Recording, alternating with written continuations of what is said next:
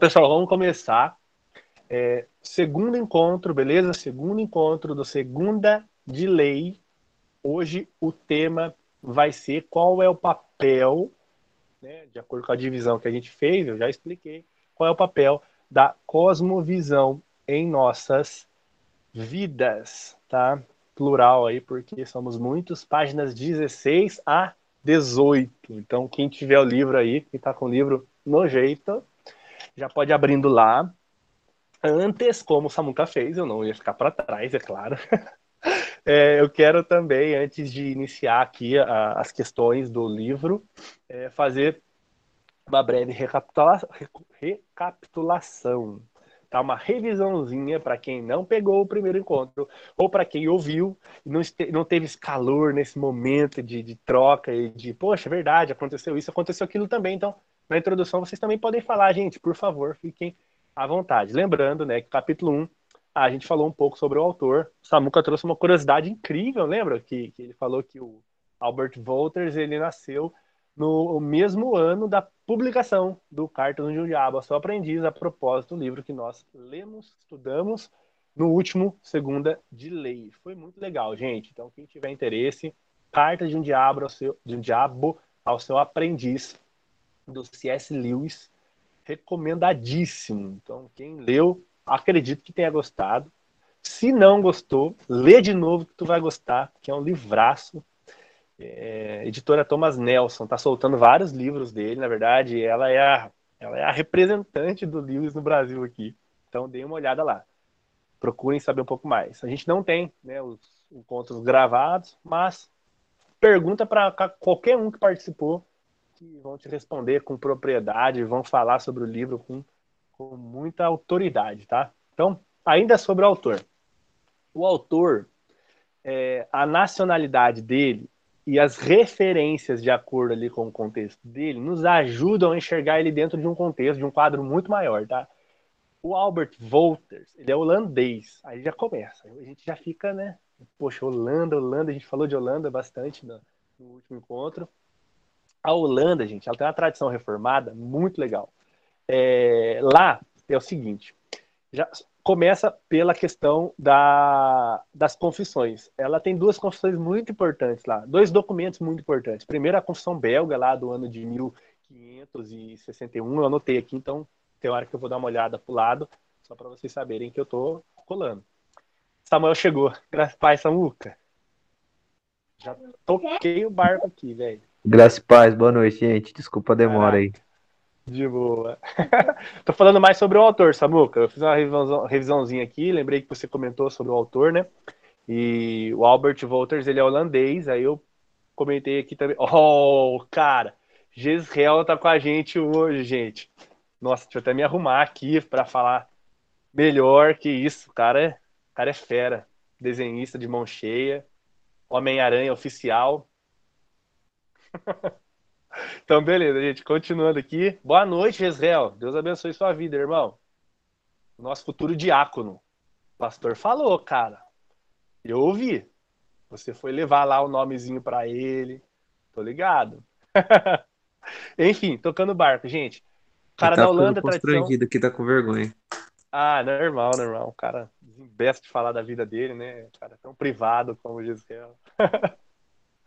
e a história da Holanda, né, no contexto religioso, é muito legal, porque da, da tradição reformada é muito importante para a gente, né?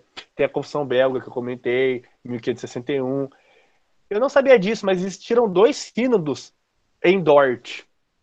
Né? O primeiro sínodo, sínodo nacional, né, no caso da Holanda, é, que é o sínodo de, de 1574, e o grande sínodo de Dort, o de 1619, que é clássico, né, o sínodo que a gente conhece, que é o sínodo em que eles reformu, é, é, é, formulam lá a, o, o, como fala?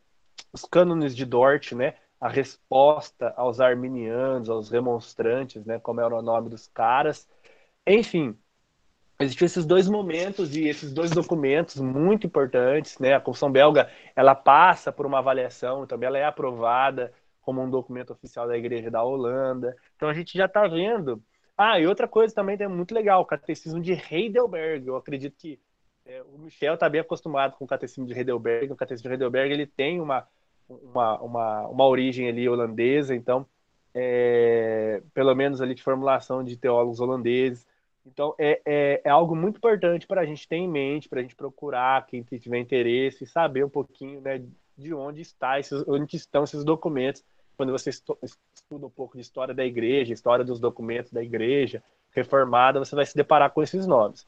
Então, outra coisa que é muito da hora, a Universidade Livre de Amsterdã, Free University uh, of Amsterdã, que é a Universidade Livre de Amsterdã, que foi uma universidade é, é, construída, organizada, né, e tal, é, inaugurada pelo Abraham Kuyper. A gente citou o nome desse cara aí, mostrei livro na semana passada, o Calvinismo, e ele é mais recente, ele é lá do século XX já, um cara que trabalhou no, no meados aí de 1900 e pouquinho e tal, é, mais recente, acho que 1960, uma coisa assim. É, então a gente tem esse cara, o Abraham Kuyper, a faculdade, porque, se eu não me engano, é, é são, são são referências, né? Acho que eu falo muito do Pedro Dutti aqui, o Pedro Dutti estudou lá, gente, o reverendo Pedro Dutti. Então, existe ainda uma força né, é, religiosa muito lá, muito grande lá no, na, na, na, Holanda, mas como todo país que, de berço evangélico, os caras ainda estão balançando, né? Por conta da, da, da teologia liberal, por conta da, do, do, liberalismo filosófico mesmo, se é que existe esse termo, acabei juntando as coisas aqui. Mas enfim, é... O que, que, eu quero dizer com isso, né? Por que, que eu estou falando isso? Porque o, o Samuca trouxe uma reflexão muito importante para a gente. Ah, mas o cara é acadêmico e tal, olha só e tal. Mas ele se propõe, né? E como muitos outros, se propõe a mastigar a teologia para a gente, a mastigar o pensamento teológico. Muitas vezes a gente acha distante demais para nós, para a igreja, né? A gente precisa entender que o serviço do teólogo é servir a igreja. Então, Olha como é importante a gente estar lendo um livro desse cara dentro do contexto que ele se encontra e de uma forma em que, como a gente já comentou, né, a gente precisa aproveitar o máximo possível do conteúdo. Se tiverem dúvida, vocês falem, se tiverem comentário, vocês façam. Mas, a princípio, esse teólogo acadêmico, ele trabalha com teologia pública, com teologia para o cotidiano, né? Isso é muito importante. Estava lendo um livro aqui em casa, né? É, tem um livro aqui, é, chama Fundamentos da Teologia Reformada, do Hermes Termaia. Ele é pastor presbiteriano também, e lá ele traz uma citação do, não é dele, é do Michael Horton, na página 24, falando sobre a questão de todo o labor teológico, né, de toda essa questão de documentos, por que, que a gente tem que saber disso e tal, mas ele, olha que legal que ele fala, contudo, tais interpretações, ou seja, tais tradições da igreja, como a gente já viu, a questão da reforma, dos documentos, dos concílios, das universidades, dos livros, ele fala o seguinte: jamais serão finais. É, é interessante que a Confissão de Fé de Westminster ela tem uma, uma colocação lá de que ela não é infalível infalível as escrituras. Então ele, ele, ele afirma exatamente isso, de que essas questões, esses labores teológicos, esses materiais teológicos para a igreja, eles não são finais. Daí ele coloca, na verdade, eles precisam sempre ser submetidas às escrituras para mais revisão. Então a gente tem documento, a gente tem é, inúmeros livros, materiais e recursos, mas para que eles, em algum momento, sirvam à igreja e, no outro momento, sejam constantemente revisados. Porque eles não são finais, gente. Né? Para quem não sabe, o Martim Lutero ele defendia o purgatório quando ele colocou as 95 teses lá na, em Wittenberg, né? E depois é algo que não, não existe, depois que ele não vem a confessar e tal. Então existe essa necessidade da gente sempre se reformar, né? Tem um, um moto da igreja a igreja reformada sempre se reformando. Então, a necessidade do estudo, gente, eu só queria trazer né, essa, essa perspectiva. A necessidade do estudo teológico é exatamente esse, da gente revisar documentos, revisar materiais, para que a gente possa passar isso para frente, passar aquilo que nós conseguimos reter de bom em tudo que nós lemos, vemos e fazemos, né? Aí teve uma pergunta muito importante que eu quero começar com ela. Aí cada um dentro das suas é, dimensões aí do que é, é, respondam, participem, por favor, para a gente começar interagindo, tá? É, não é uma pergunta certa e errada, é uma pergunta do que de fato você entende. O Fernandão falou o seguinte no, no último encontro. É, então, di diante de tudo isso, o que, que nós fazemos? Né? Ele falou assim: fica para vocês, né? Segunda de lei, jovens e tal. O que, que vocês vão fazer com tudo isso? Né? E essa pergunta me fez pensar em outra pergunta de acordo com o nosso tema, é, qual é o papel, qual é o papel que a cosmovisão desempenha hoje na sua vida? Tá? Essa é a pergunta que eu tenho para vocês. Então, quem quiser compartilhar, quem puder compartilhar, qual é o papel que a cosmovisão, gente, a sua cosmovisão, né, o que você entende de cosmovisão, como isso tem te ajudado, como isso tem te atrapalhado, qual é o papel que ela desempenha hoje na sua vida? Então, quem quiser começar, por favor, é legal ouvir o máximo de pessoas possível, tá? Então, quem quiser compartilhar conosco as suas impressões, as suas né, deduções, por favor, fique à vontade.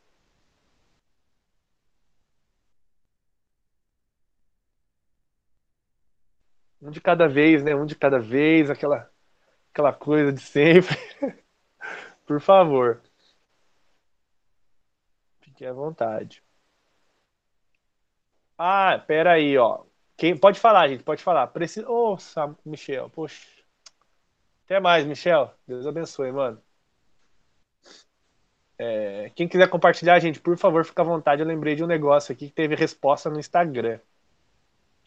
No caso, então, Pedro, é, Fala, se a gente responde agora. Pode. Estão ouvindo bem? Ou se você quer puxar a resposta do Instagram primeiro, a gente compartilha depois.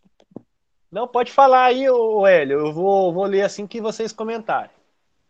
Então, é, vendo aqui né, no, na página 16, eles, ele vai falar assim, ele vai falar que algumas respostas elas dizem mais sobre a nossa cosmovisão do que aquilo que a gente propriamente fala sobre a nossa cosmovisão. Sim. Então, quando a gente sai do, do, simplesmente daquilo que eu entendo por cosmovisão para responder como ela influencia na minha vida, eu fico meio sem escolha, a não ser dizer que ela influencia em tudo. Porque o meu posicionamento a partir, é, o meu posicionamento no trabalho, ele vai partir de uma cosmovisão se o trabalho é amaldiçoado ou abençoado. A minha visão na igreja vai partir de uma visão a partir da comunhão, culto interação.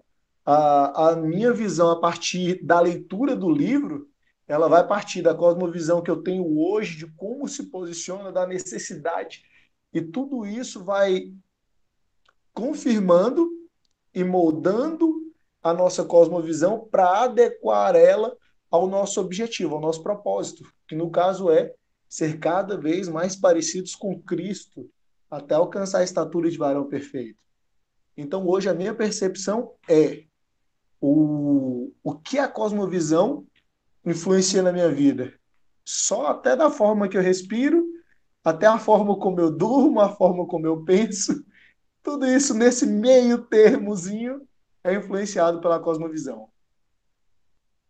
Aproveitando o que ele falou aí, gente, por favor, já vão se preparando aí. Mas aproveitando que o Eli falou, eu lembro uma vez em que a gente estava discutindo aqui a teologia do descanso. Vocês lembram, Samuca, Fernando? Que a gente estava como que a gente descansa? Será que descansar, né, o Hélio comentou, até do momento que eu respiro até o momento que eu durmo.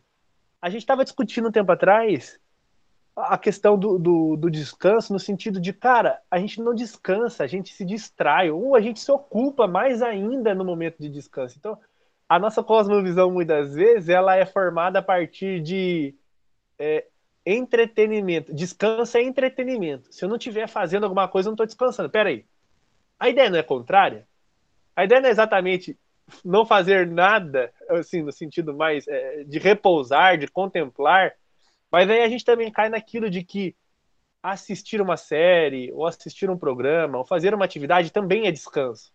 Mas desde que essas coisas ocupem o seu devido lugar, né? Elas de fato sejam proveitosas, né? Quantas vezes aqui a gente já comentou isso? A, a pessoa vai, ah, vou deitar para dormir, mas deixa eu olhar um pouquinho no celular aqui. Aí o que era para ser um descanso, o cara fica postergando porque o celular prende atenção e acaba que ele perde aquele tempo de fato refrigério e tudo mais. Enfim, era só porque eu lembrei dessa questão que a gente abordou um tempo atrás do livro da, da Tish, né? A Tati levantou a mão. Ah, é assim que eu gosto, gente. Fernando levantou a mão. Meu Deus! Fala, Tati. Então, é, eu acho que a cosmovisão do jeito que o Ed estava falando, eu vejo que como essa operação da minha mãe foi tão assim repentina, quer dizer, já não era a primeira, né? Mas a segunda me deu uma visão assim totalmente diferente, porque eu fiquei fui com ela, fiquei lá com ela, queria ficar lá no, no, hospital, não podia por causa da Covid e tudo mais, não ter tomado a vacina, né? Pela, pela idade dela, podia ter ficado. Fiquei mal, fiquei chorando, chorei mesmo.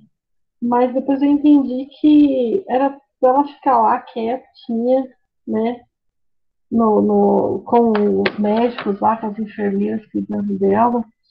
E eu acho que essa cosmovisão muda totalmente a minha, o modo de pensar hoje em dia. Porque é, a gente pensa de um jeito, né? daqui a pouco a gente acaba pensando do outro. E na questão do celular que você estava falando, eu desligo totalmente. Eu desligo o celular e vou dormir. Se senão você não dormir, eu não, não levanto no trabalho. Acho que é meio complicado. Essa é minha, minha, minha, é, minha visão, na verdade.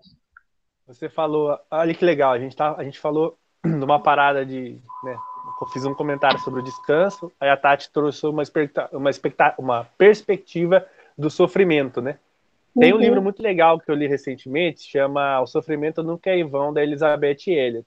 E ele fala exatamente isso. A perspectiva, ou seja, a visão de mundo, a cosmovisão do cristão diante do sofrimento. Como é que a gente lida com essas questões? Será que essas questões nos afastam de Deus? O que, que o pastor pregou no, no domingo, né? Acho que era Salmo 88, 84, agora não lembro qual era o Salmo. 88. 88. Qual é o nosso posicionamento como salmistas, né? Como aqueles que contemplam o Senhor e, e, o louvam diante dessas situações. Como que a gente faz? Qual que é o nosso lamento? Qual que é, é lamento a murmuração? Enfim, muito bem, bem colocado, Tati. Fernandão levantou a mão. Fernandão, manda bala aí. Não, eu ia pontuar que é, fazer um, um merchan aqui, né, um jabá, né, como você fala. Boa. Eu, eu escrevi uma três ensaios, um ligado ao outro, sobre essas questões. E o último ensaio é exatamente sobre dormir, descansar, né? Depois eu vou jogar lá no grupo para vocês lerem a respeito disso. E uma outra coisa que o Pedro falou sobre a Elizabeth Elliot, né? Foi você que falou agora, né? Isso. Eu estou lendo um livro dela, é Deixe-me Ser Mulher. Não se assustem, eu não quero ser mulher, é o título do livro. Mas, é, o Pedro, eu não, não tinha lido nada dela ainda e eu estou fascinado é com a lucidez, com a clareza, com o cotidiano que ela apresenta e ela liga tudo isso a, a, a vontade boa, agradável e perfeita de Deus. Então, eu quero enfatizar a leitura obrigatória para homens Exato. e mulheres. Exato. Cara, ela é incrível. Tem um, a gente fez, né? Quem pôde acompanhar, a gente fez uma série devocional com os jovens adolescentes da nossa igreja, voltado a como viver como Jesus, né? A viver como Jesus, aprendendo a viver como Jesus. Esse era o nome da, da devocional também com base no livro, só que da, da editora Vida, se eu não me engano. O Mundo Cristão, perdão. Enfim, tem um neste mesmo aplicativo da Elizabeth Elliot, com o tema do com o nome do livro dela, O Sofrimento Nunca é em Vão. E é uma série de palestras que ela dá naquele Ministério Ligoiner, não sei se é assim que pronuncia, mas lá do Arcis Pru, sabe? Cara, compilaram, nem foi ela que escreveu, compilaram porque acharam tão precioso o que ela estava passando ali, e ela conta as histórias da vida dela, que ela, ela gente, ela perdeu três maridos. Ela foi casada com um missionário, três anos o cara morreu. Foi casada com outro cara, depois de cinco anos ele morreu. Foi casado com o terceiro. O que, que o terceiro pensou, né? Mas assim, é, é, a gente compreender de que, poxa, cara, ela fala uma coisa que é muito louca. Ela fala assim: eu não, eu não posso dizer para você acerca da sua dor, que eu entendo a sua dor, se eu nunca passei por ela. E ela cita até uma frase de Lewis, que é incrível a frase, que eu não lembro agora, mas é nessa perspectiva, nessa linha. Mas ela fala assim: eu conheço alguém que é Jesus Cristo, que conhece sim a sua dor. Então, olha a cosmovisão da mulher. Eu não tenho a visão que você tem, mas eu conheço alguém que tem. Ou seja, naquilo que me falta, Jesus me completa. E naquilo que lhe falta, ou naquilo que está demais sobre a sua vida, né, que é o sofrimento, Jesus pode te ajudar a passar por isso. Então, cara, é muito top a, leitura do, do, do, material dessa, dessa mulher. Mais alguém levantou a mão? Ou que alguém quer falar? Por favor, gente. O que a cosmovisão, ou qual é o papel que a cosmovisão desempenha na sua vida hoje? Querem compartilhar? Eu vou falar mais um pouquinho, sim, só no sentido que todo mundo tem cosmovisão, né? E é, a segunda-feira sou eu que vou ser o, né, apresentar sim. alguma coisa aí, né? Então vou adiantar alguma coisa para vocês. Todo mundo tem cosmovisão, ainda que a gente não compreenda isso perfeitamente ou que a gente não, não perceba isso. Então, as respostas que nós damos, a forma que a gente reage, tudo isso está vinculado à nossa cosmovisão. E aí, uh, levanta-se um problema em relação a isso. Se todo mundo tem uma cosmovisão e essa cosmovisão é manifesta a partir das nossas reações, ah, como a gente fala, como a gente reage, ela cai no, no, no ambiente do subjetivismo.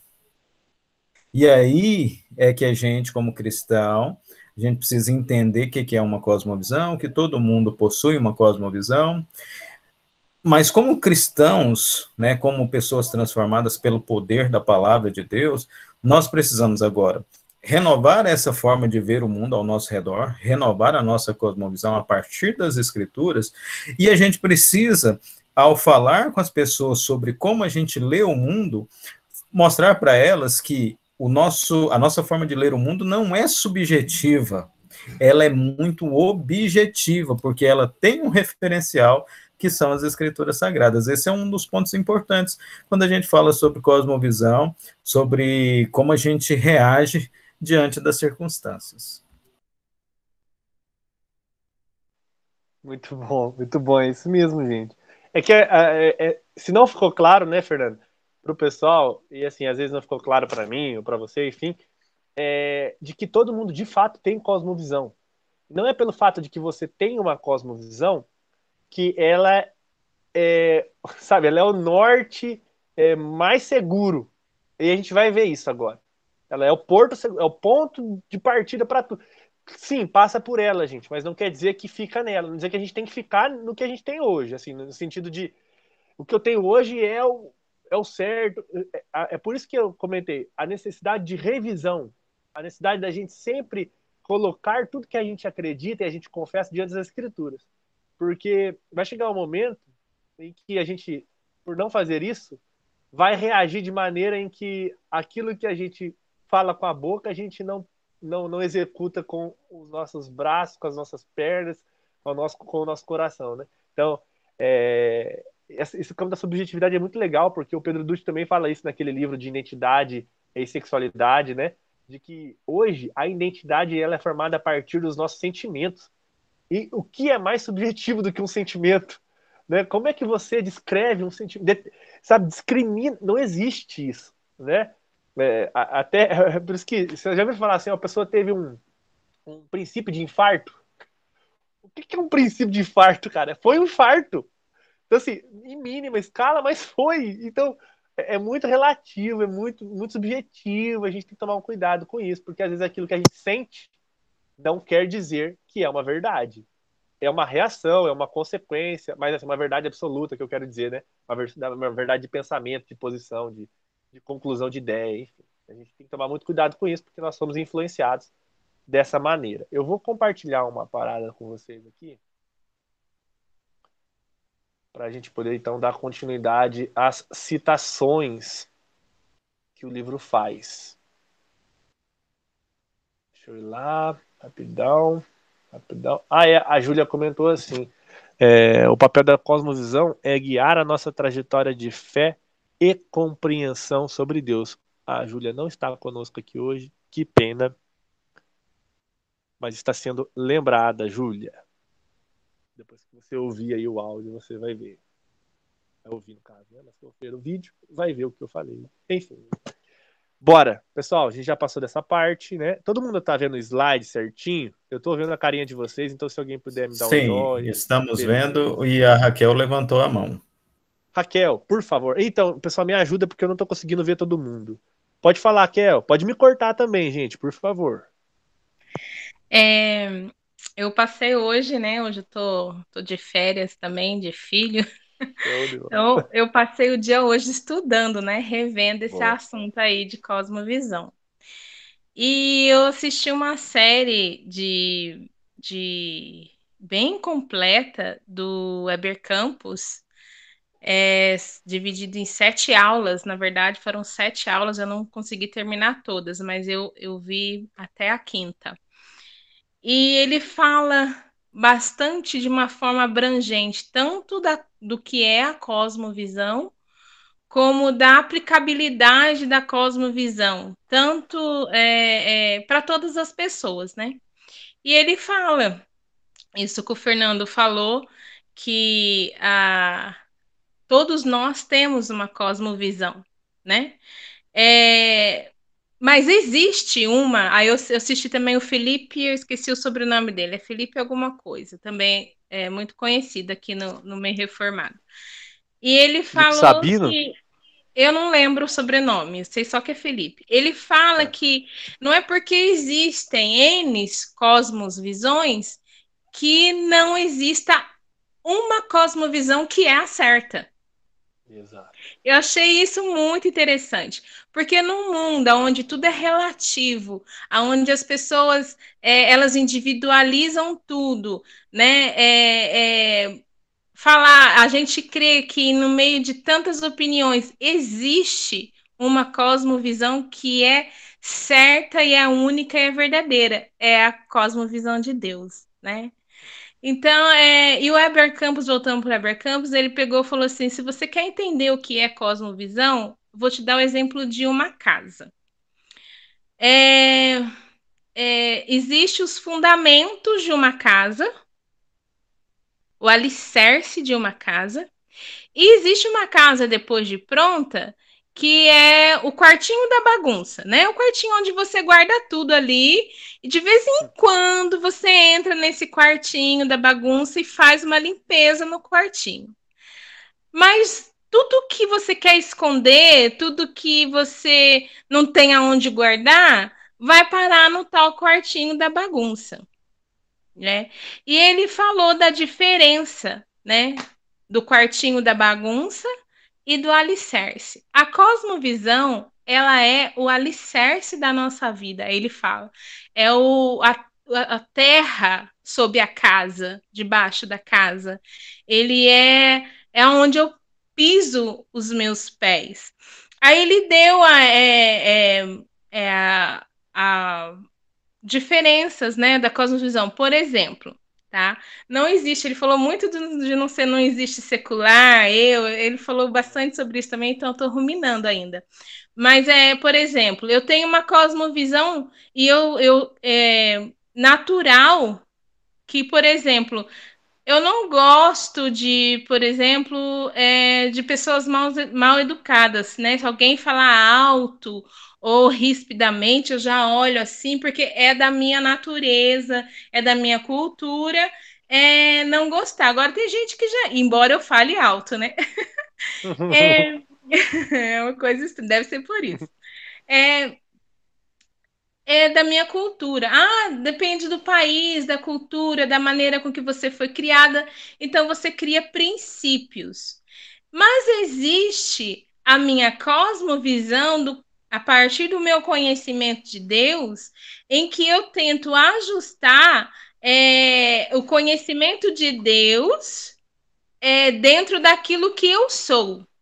Não sei se vocês conseguem entender isso. Você tem uma maneira natural de reagir, e você tem que é uma cosmovisão por si mesma, né? Que é um princípio. E tem a cosmovisão abrangente de Deus que você passa a, a buscar ou a se fortalecer que para sobrepor sobre essa cosmovisão até que o Espírito Santo produza a transformação. Tire o coração de pedra e coloque o de carne, né? E produza a transformação. E a gente tenta seguir. Então, ele fala que o, a cosmovisão de Deus ele é, ela é o alicerce. E a fé, muitas vezes, ela é o quartinho da bagunça, né? Em que você visita só de vez em quando. Aí ali ele destrinchou vários exemplos. Quem quiser ver no YouTube, é muito rico. Eu achei isso muito interessante. As diferenças aonde, quando eu quero usar a cosmovisão de Deus, é, eu pego. Quando eu não me serve a cosmovisão de Deus e eu não concordo ou eu não quero viver isso, eu jogo a cosmovisão de Deus no quartinho da bagunça e vou fazer da maneira que eu acho certo. Então, uma cosmovisão verdadeira, principalmente da, de nós que somos cristãos, ela não pode ter o quartinho da bagunça. Ela não pode ser opcional. Ela não pode ser relativa ao que é, ao momento ou ao, à minha emoção ela tem que ser linear. Ela tem que ser plana. Ela tem que ser constante. E aí ele coloca a aplicabilidade do que nós cristãos fazemos, que é dividir a nossa vida secular e a nossa vida com Cristo, com Deus. E a dificuldade que nós cristãos temos de viver verdadeiramente uma vida num todo onde não faz essa separação. Isso entra, ele abordou bastante, é, eu vi, eu escutei, né, no, o, a, de lei semana passada, e eu vi que vocês falaram bastante sobre é, como glorificar a Deus no trabalho, como aplicar a cosmovisão no trabalho, como é, essa diferença. Ah, no meu trabalho, como que eu vou glorificar a Deus? Ah, hum, essa diferença ele pontuou bastante, tem que vir naturalmente. Ele falou assim que você não precisa ter necessariamente alguma atitude, por exemplo, ah, o Evaldo que dirige, eu vou dar uma carona para alguém. O fato da profissão em si, ou os professores, ah, eu vou ser gentil com uma mãe que foi grossa comigo, então nisso Deus vai ser glorificado. É, o fato de você ter escolhido uma profissão, você ser uma professora, você ser um pedagogo, você ser um educador, isso já é para a glória de Deus. Sim. Né? É, então, é, a cosmovisão ela é muito mais profunda do que é, é, um conjunto de ideias. Uh, ela define a cosmovisão, ela define uma pessoa. Ela mostra o que tem dentro de você e ela se a verdadeira cosmos, sua verdadeira cosmovisão, ela aparece nos momentos mais inusitados. E tem que tomar cuidado e muito cuidado com é, é, você tentar usar, uh, se esconder na cosmovisão de Deus. Então, ele também abordou isso. Eu achei muito interessante, muito profundo. E é isso. Perdão, gente. Acabei falando minha mãe fechar a porta aqui. Esqueci de fechar o microfone. Mas é isso mesmo. O, Weber tem uma, uma série muito legal. É, esse Felipe, eu não lembro quem que é agora, mas depois ah, aqui eu compartilha com a gente. A Laís colocou aqui, ó. A cosmovisão cristã está alinhada a cada verbo que praticamos enquanto peregrinamos aqui. A perspectiva e foco não podem ser esquecidos, uma vez que Cristo é o alvo.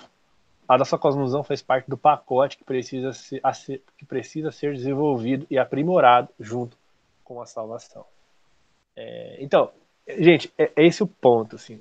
A gente está vendo que a cosmovisão é, é algo né, mais profundo, é maior e tal, como a gente vai ver aqui agora no livro, a partir dos termos que ele usa, porque não se trata apenas de de uma visão de mundo que eu tenho, né? Como eu enxergo o mundo, mas como eu me relaciono com ele. Né? O que a gente estava vendo no outro, né? Como lidar com as questões da, da vida profissional, os nossos relacionamentos, por aí vai. Então, só para aproveitar esse gancho é, mais uma vez reforçar o que a gente falou lá no começo, para quem ainda não, não, sei lá, não está acostumado com a leitura do, do ou a escrita do Albert, e de outros teólogos aí mais acadêmicos, olha que engraçado aqui, olha que, que legal perceber essa, essa característica do texto dele. Ele colocou três termos centrais, assim, que são utilizados por todo mundo. Eu não preciso ser cristão para usar um termo desse, sabe? Eu não preciso ser, sabe? Eu não preciso ser um ateu para usar um, não preciso ser um teólogo, não preciso ser um, um acadêmico para dizer o que ele diz aqui no texto para gente. Então, olha que legal. Ele usou aqui, primeiro, né, lá na página 16, uh, o termo guia para a nossa vida, né, se referindo à, cosmovisão como um, um guia. Aí tem o lance aí da perspectiva, que é lá na página 17, no parágrafo do meio, ele vai falar que as discussões sobre elas frequentemente envolvem um confronto entre as, as perspectivas básicas da, de vida, né? Então, as guerras de cosmovisões, elas causam um, um embate entre perspectivas, né? E, e, eu não sei vocês, mas eu fui ouvir esse termo com mais frequência quando eu fiz um curso chamado Perspectivas, né? E eu achei que isso era muito cristão, mas pelo contrário, isso, né, tá aí, gente, tá, né, tá no mercado, pessoal.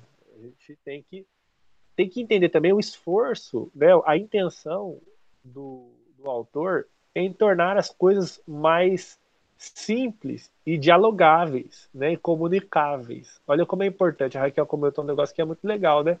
De que a gente não precisa ficar tomando uma roupagem, a gente já está vestido dela. A gente precisa não se esconder atrás disso e fazer conhecido quem é o quem foi o que fez esta roupa, né? O que nos deu esta roupa. Então, a gente tem o lance da perspectiva, a forma que a gente de fato entende as coisas, né? dimensiona as coisas e o ponto de vista. É, eu não lembro quem fala isso, mas é, todo todo ângulo tem um ponto de vista. Né? Acho que alguém colocou essa frase. Toda, todo ponto de vista é a vista de um ponto. Né? É. Leonardo, Leonardo Boff. Leonardo Boff. Eu vi isso aí, eu fiquei tentando lembrar da frase, mas não consegui. Enfim, é, é, é essa, é, é esse objetivo, gente, de dele também filtrar para nós, para que nós levemos isso adiante, como a Raquel falou, como o Fernando nos questionou, né, da, no último encontro. Então, os termos já facilitam demais essa nossa, esse nosso entrosamento com, ó, com a necessidade de uma, de uma reformulação da cosmovisão, não só da nossa, né, que é necessária, a gente vai entender por quê, mas do mundo como um todo. Alguém quer comentar alguma coisa? Eu vou pular para a frase aqui, mas por favor, fiquem à vontade. Eu não estou conseguindo ver a mãozinha de vocês, então não sei quem está levantando a mãozinha.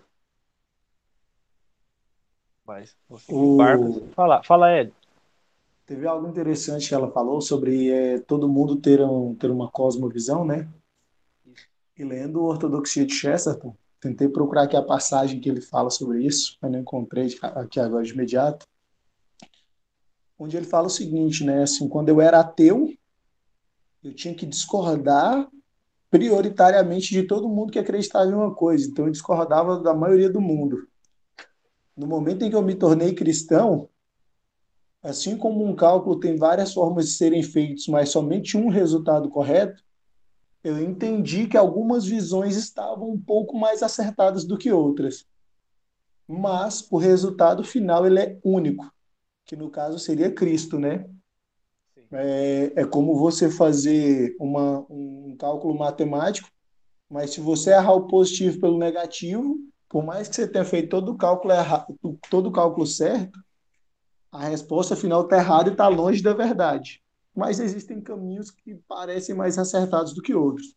Isso segundo Chesterton. E aí, falando também sobre essa questão do, essa questão da gente ter uma, uma vida segundo uma perspectiva, uma cosmovisão cristã, enquanto, enquanto era falado também, me veio a passagem de Mateus 18, 3, que ele fala assim, né? e disse, Cristo disse, né? Com toda certeza vos afirmo que, se não vos converterdes e não vos tornardes como crianças, de modo algum entrareis no reino dos céus. É, então, assim, em que momentos são formadas as nossas cosmovisões? A que que Cristo nos chama, então, a partir de se tornar-nos novamente como crianças? É, uma coisa que eu tenho assim buscado muito é ser intencional em tirar o quartinho da bagunça e fazer dele a minha vida, em tirar essa, essa cosmovisão cristã dos momentos que me convém e trazê-la para todos os momentos. É um exercício como andar de bicicleta, é um exercício como pedir perdão a primeira vez, mesmo se encontrando certo, é um exercício como levar o prejuízo, e assim como caminhar é um exercício, essa cosmovisão cristã, que se a gente não nos tornarmos como criança, com humildade, com sabedoria, com, com essa lida fácil como uma criança, eu acredito que a gente dificulta muito trazer a Bíblia para o nosso cotidiano, para a nossa vida, essa cosmovisão cristã, para ela ser realmente guia, né, para assim, o nosso cotidiano mesmo.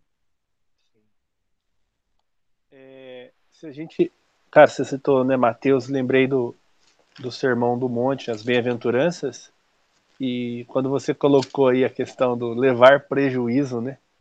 É, o quanto de nós não aceitamos nem a questão de ter de ser humilde antes mesmo de levar o prejuízo, né? Porque é, a gente não quer chegar nem nesse ponto, logo a gente não dá nem o primeiro passo. Né? Não, é, não vai ser humilde, não vai ser manso, não vai ser, não vai ser justo, não vai ser misericordioso, não vai procurar ser limpo de coração ou buscar no Senhor, né, tal limpeza, porque só Ele pode fazer. Enfim, não aceita ser perseguido. É, é muito, muito pertinente. E o Chesterton é o queridinho dos, dos protestantes, né? o católico queridinho dos protestantes. É muito legal a, questão da ortodoxia, né? O livro é, é bem interessante mesmo. Alguém quer comentar alguma coisa, gente, antes que entre nas citações? Por favor, fique à vontade. Pode me cortar aí. Não tem problema nenhum. Então, beleza. Vamos lá. Frase. Aí entra muito no que né, a Raquel tratou e a gente também precisa entender. Uma cosmovisão, aí ele está falando de todas, né? Sem distinção. É, mesmo quando é meio inconsistente e inarticulada, atua como uma bússola, uma, perdão, não de cosmovisões, mas de todas as pessoas que tem, no caso, mas é mesmo quando ela é meio inconsistente, inarticulada, ela atua como uma bússola ou mapa. Então, ele dá um exemplo ali do navio e, com o seu né, uma espécie de GPS ali, o seu caminho traçado, e ele precisa desviar, sei lá, de um rochedo, de um, de um iceberg, enfim. Ele desvia mas ele não perde a rota, ou seja, o, GP, o famoso GPS hoje, né? Você corta ali um caminho porque você entrou sem querer, ele vai redirecionar a tua rota. Mas aí, sendo chato, né? E é uma realidade, a gente precisa entender que, como ele coloca, mesmo essas perspectivas de vida, essas, essas visões de mundo, esses pontos de vista, essa cosmovisão, ela é meio inconsistente e inarticulada, ela ainda assim atua como uma bússola, um mapa. É como você dizer para alguém que o cara tá errado e o cara persistir, né? A pessoa tá errada e a pessoa persistir no erro. Eu lembro muito de provérbios quando a gente né, pensa na questão dos caminhos que nós traçamos, das verdades que nós entendemos. Provérbios 16, 1 vai falar que o homem traça os seus planos, né? Seu caminho, né? Ele faz planos ali. É, mas quem dá a palavra final? Então, como a Raquel bem colocou, né? Existe uma cosmovisão que é a verdadeira, né? Existem muitos deuses, mas só existe um Deus verdadeiro, que é o Senhor, Deus de Israel. Então, o, Sal, o Provérbios 16, ele vai gastar muito com este tema. Se vocês forem ler, verso 1 e 2 é assim, 9, 17, 25, 33, todos dizendo que é, só há direcionamento só há direção correta né, para este navio, que somos nós, se nós temermos a Deus. Por isso, né, a questão de uma cosmovisão reformada, de uma cosmovisão bíblica, que a gente está discutindo aqui.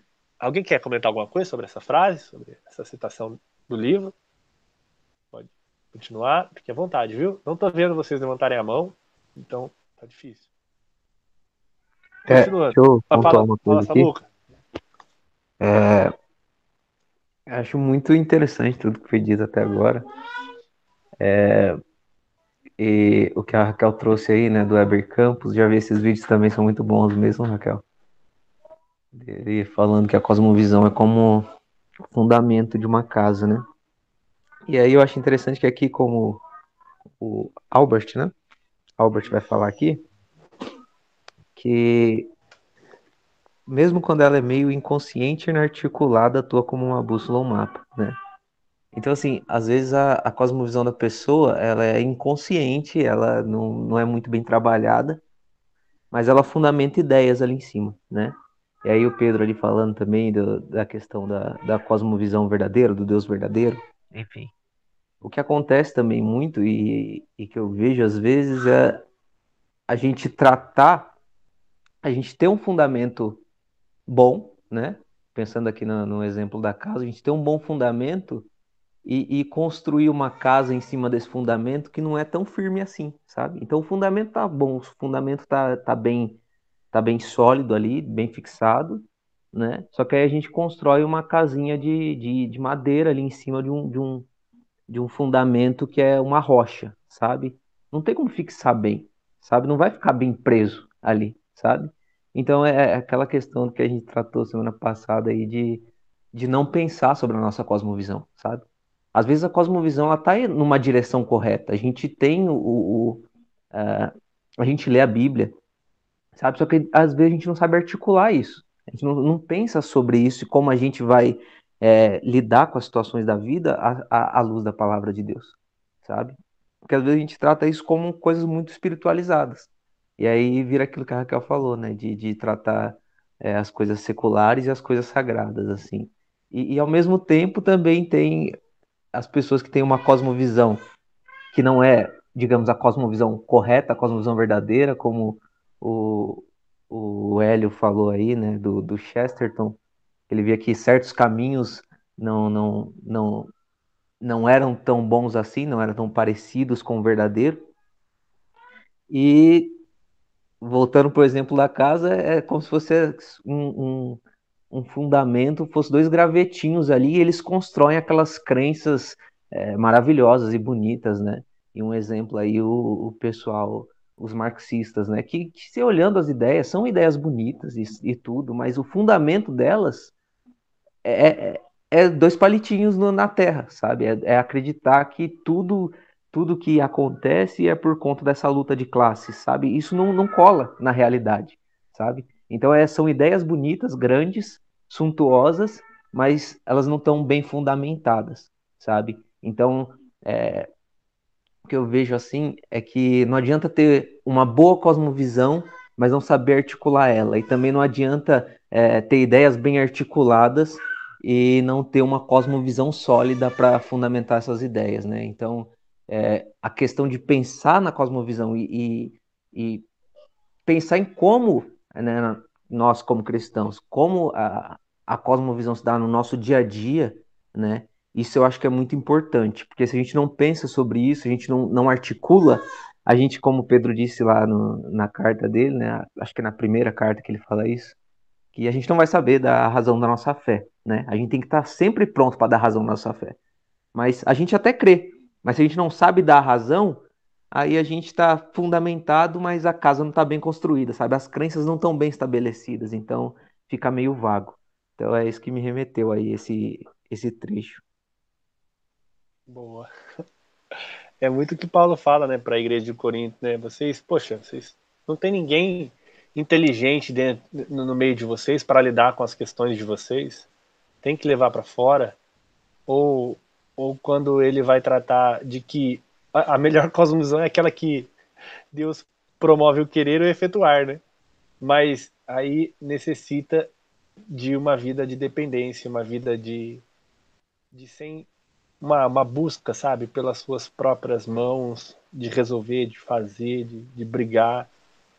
Existe um momento em que nós precisamos, né, como a gente vai ver aqui agora, não, depois dessa frase, né, de que a gente precisa reconhecer quem a gente é para entender aquilo que Deus está fazendo, né? porque senão a gente é, vive o que o Samuca comentou mesmo, da gente não saber utilizar aquilo que a gente tem, porque a gente não não procurou conhecer, não, não procurou primeiro estruturar né, aquilo que nós de fato acreditamos e não sabemos professar, não sabemos confessar, não sabemos desenvolver isso, articular, né? A segunda frase, gente, pode me cortar, viu? Fique à vontade.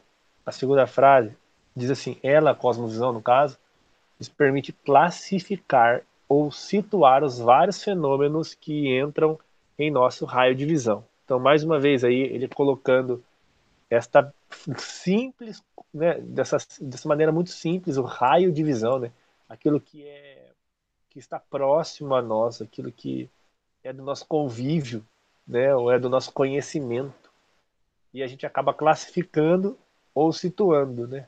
Isso é muito que acontece quando a gente é, tem um, um pré-julgamento, um pré-conceito sobre as coisas.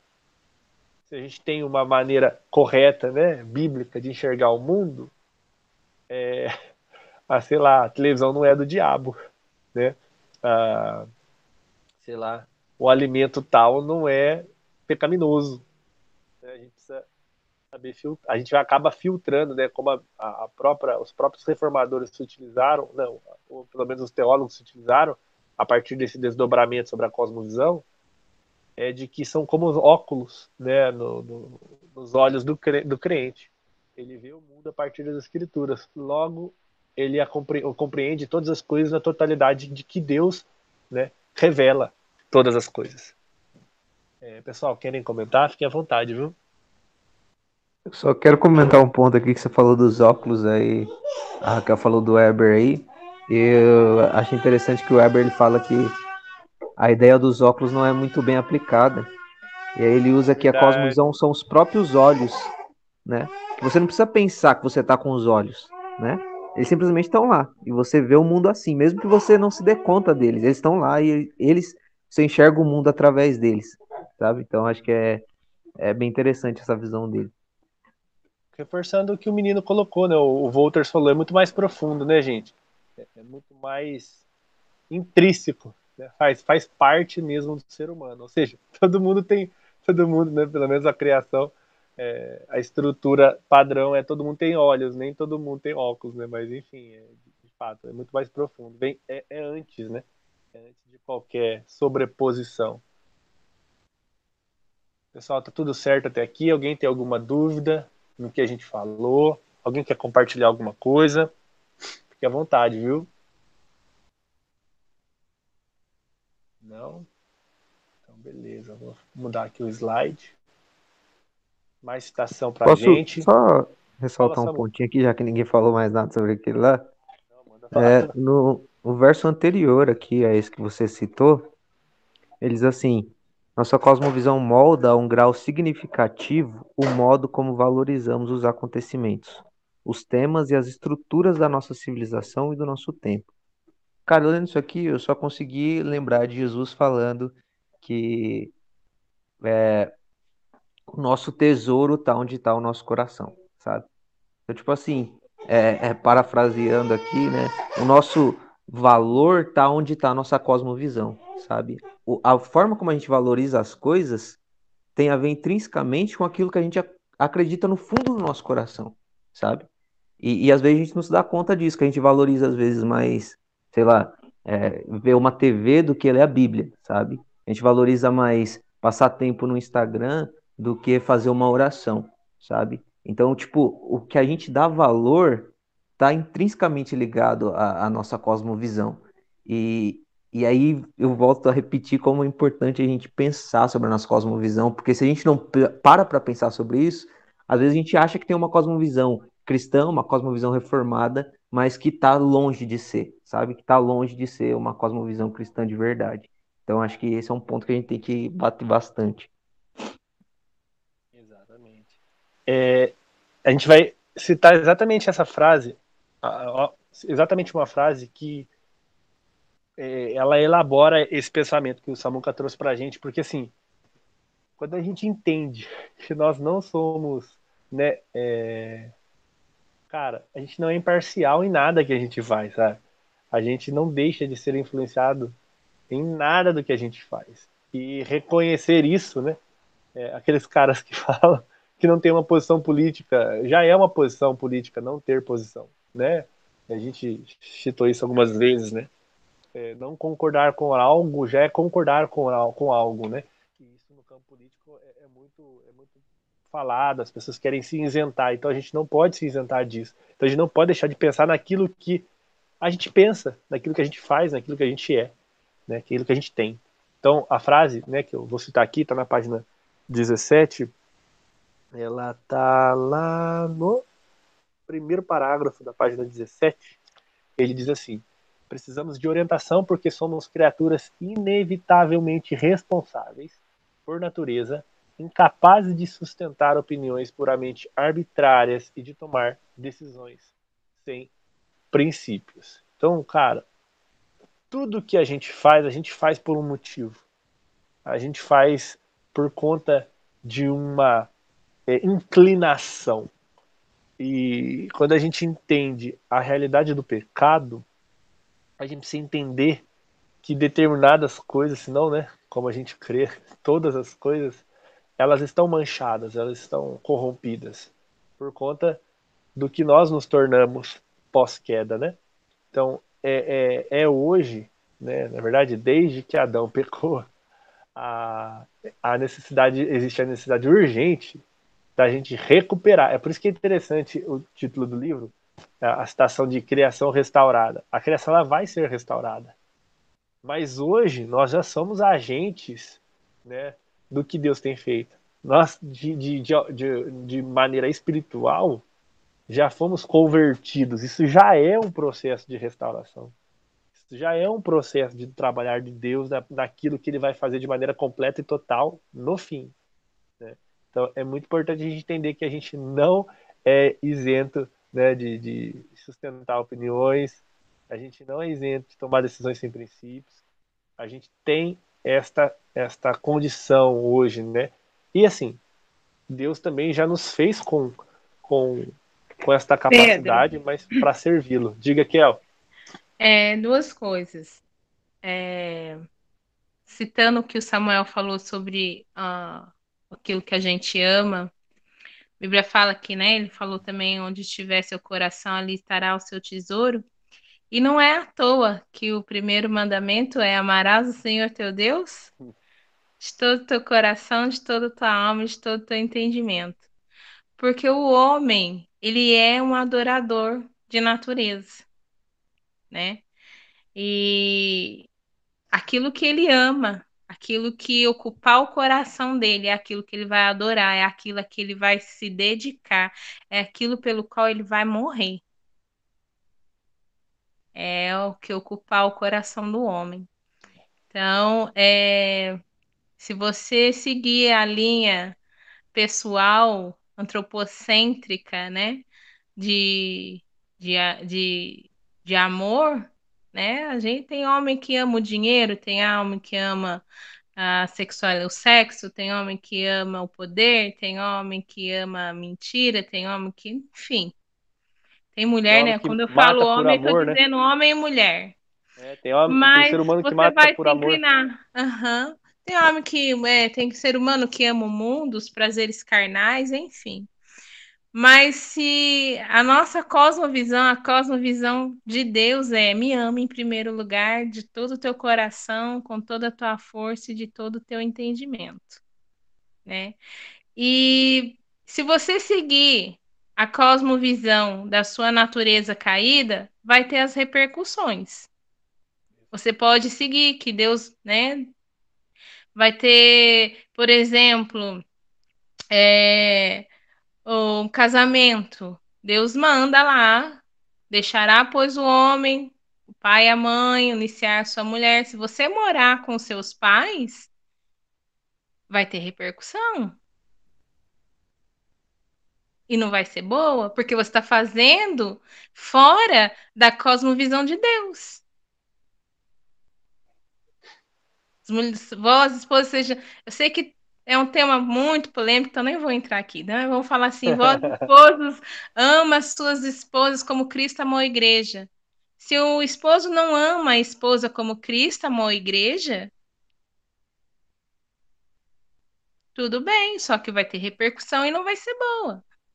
Para vocês jovens que devem estar orando pelas futuras esposas, se vocês escolherem o seu cônjuge segundo as paixões, as concupiscências da carne, as paixões naturais, tudo bem, só que vai ter repercussão e não vai ser boa.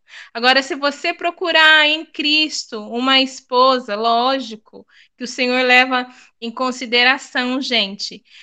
Deus é tão lindo que Deus leva em consideração quando Ele vai nos presentear, quando a gente busca nele, é, é, os nossos gostos. Eu acho isso, eu acho um encanto a maneira com que Deus, nos conhecendo do jeito que Ele nos conhece, Ele nos, nos concede aquilo que está no nosso coração, mas é para inteiramente para a glória e para o louvor dele.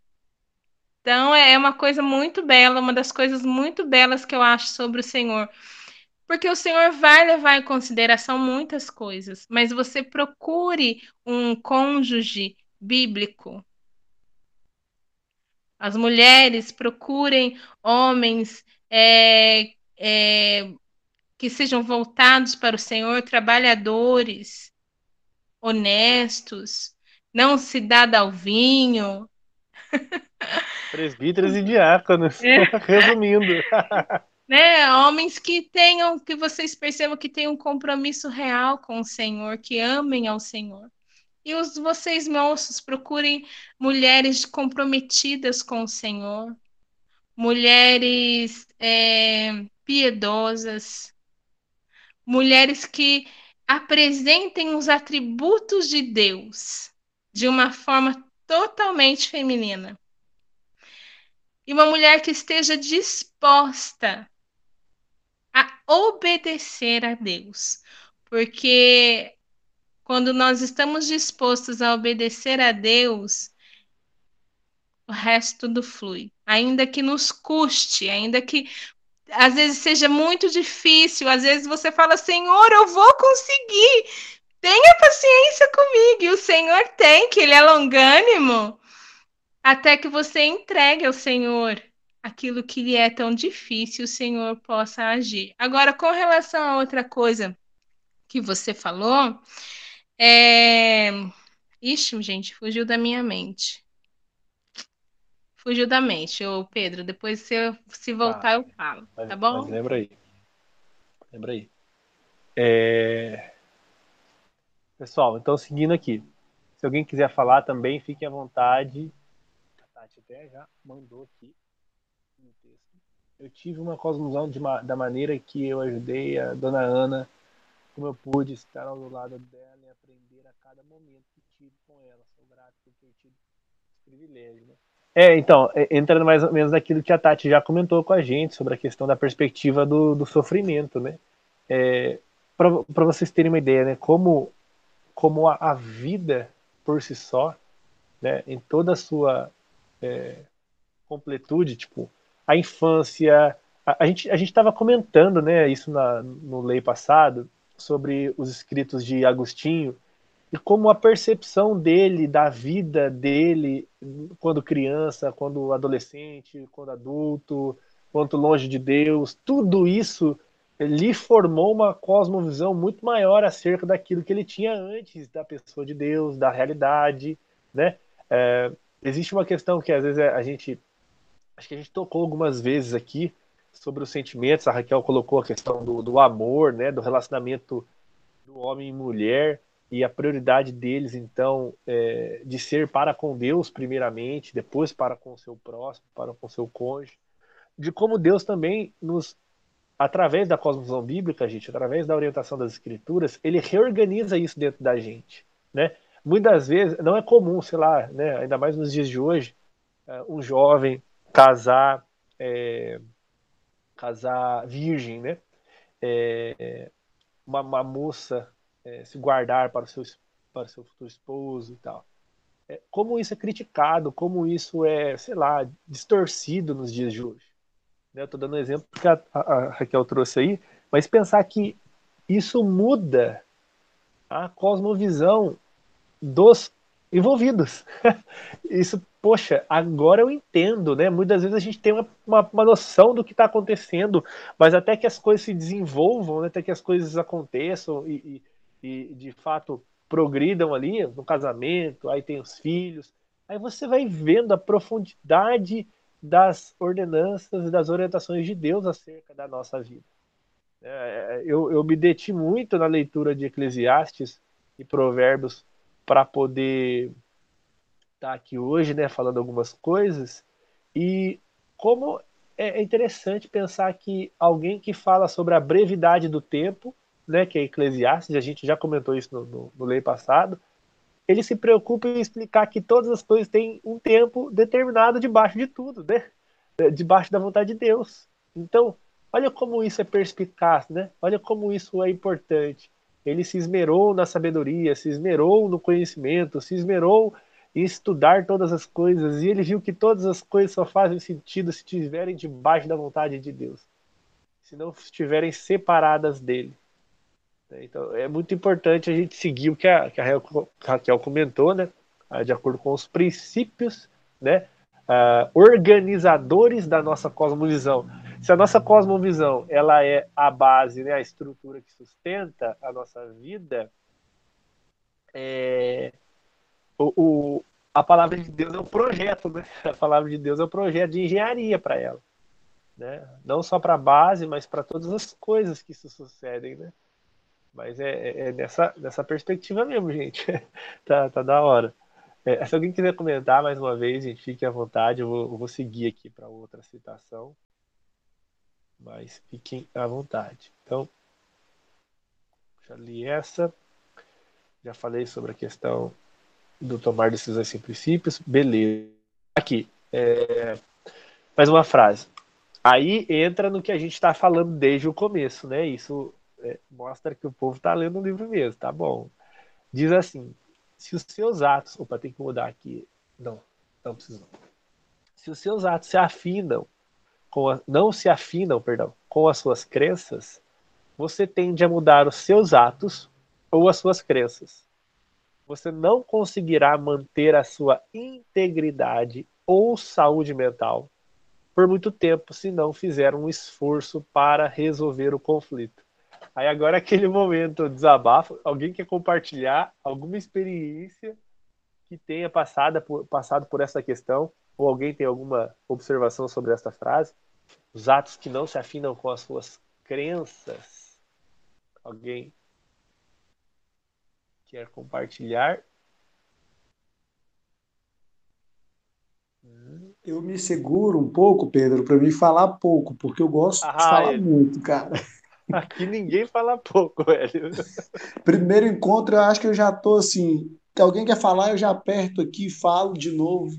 É, ele tá Mas... já é de casa, irmão. Fica à vontade mesmo, por favor. Valeu, obrigado. Mas essa questão dessa incoerência entre o que se crê o que se, e o que se faz, eu acredito que ela é extremamente essencial, porque ela vem a ser uma das causadoras, na minha percepção, de tantas mazelas psíquicas que a gente vê hoje. Tantas pessoas que sofrem porque elas têm, se você perceber, um distúrbio entre aquilo que se crê e aquilo que se faz. Então a pessoa ela está dentro da, da comunidade cristã, ela foi batizada, ela, ela tem realmente vivência e até mesmo a, a leitura, só que ela não quer se adequar a alguns como é que eu posso dizer, ela não quer se adequar à cosmovisão cristã em alguns aspectos. É, alguns, alguns quartos, alguns cômodos do coração ela mantém fechado. E essa constância entre ouvir a palavra, não se arrepender, não se deixar ser transformado, eu creio, assim, uma percepção que realmente tem sido um dos fatores, não seja o exclusivo, não seja o único, e nem é somente no meio cristão. Porque o que eu falo aqui no caso é a incoerência entre a cosmovisão e a atitude prática. Quanto mais se persiste, mais fundo você cria uma, uma cisão mental que você não vai conseguir se explicar por muito tempo. É exatamente o que ele fala, você não consegue manter isso. Pessoas que mantêm, eu acredito que elas acabam entrando nesse lugar de, de, de acabarem desenvolvendo algo que precisa aí, aí para psicólogos, psiquiatras. Só reforçando, não creio que seja um único fator, nem seja um fator exclusivo, mas seria um fator, a incoerência entre o que se crê e o que se vive. Muito real, né? Isso aí é. E, interessante que, que em alguns casos, é, é, principalmente né, em momentos é, é, polêmicos né, e politizados e, que a gente vive, é, mudar de opinião também é uma acusação direta à, à, à fé das pessoas, né? Você pensava de uma maneira, hoje você pensa de outra. É, até quando é positivo, né, existe uma cobrança de que você não pode abandonar aquilo que você um dia confessou, né? E a gente vê que isso acontece tanto para as pessoas que deixam aquilo que é verdadeiro, quanto a pessoas que deixam aquilo que é falso para o verdadeiro, né? O processo de conversão é, é algo muito nesse sentido, né? As pessoas que às vezes tem, tem um fato aí muito conhecido, acho que até o Samuel citou ele no, no passado aí, o, o qual que é o nome daquele cantor lá, cara? Rodolfo Abrantes, né?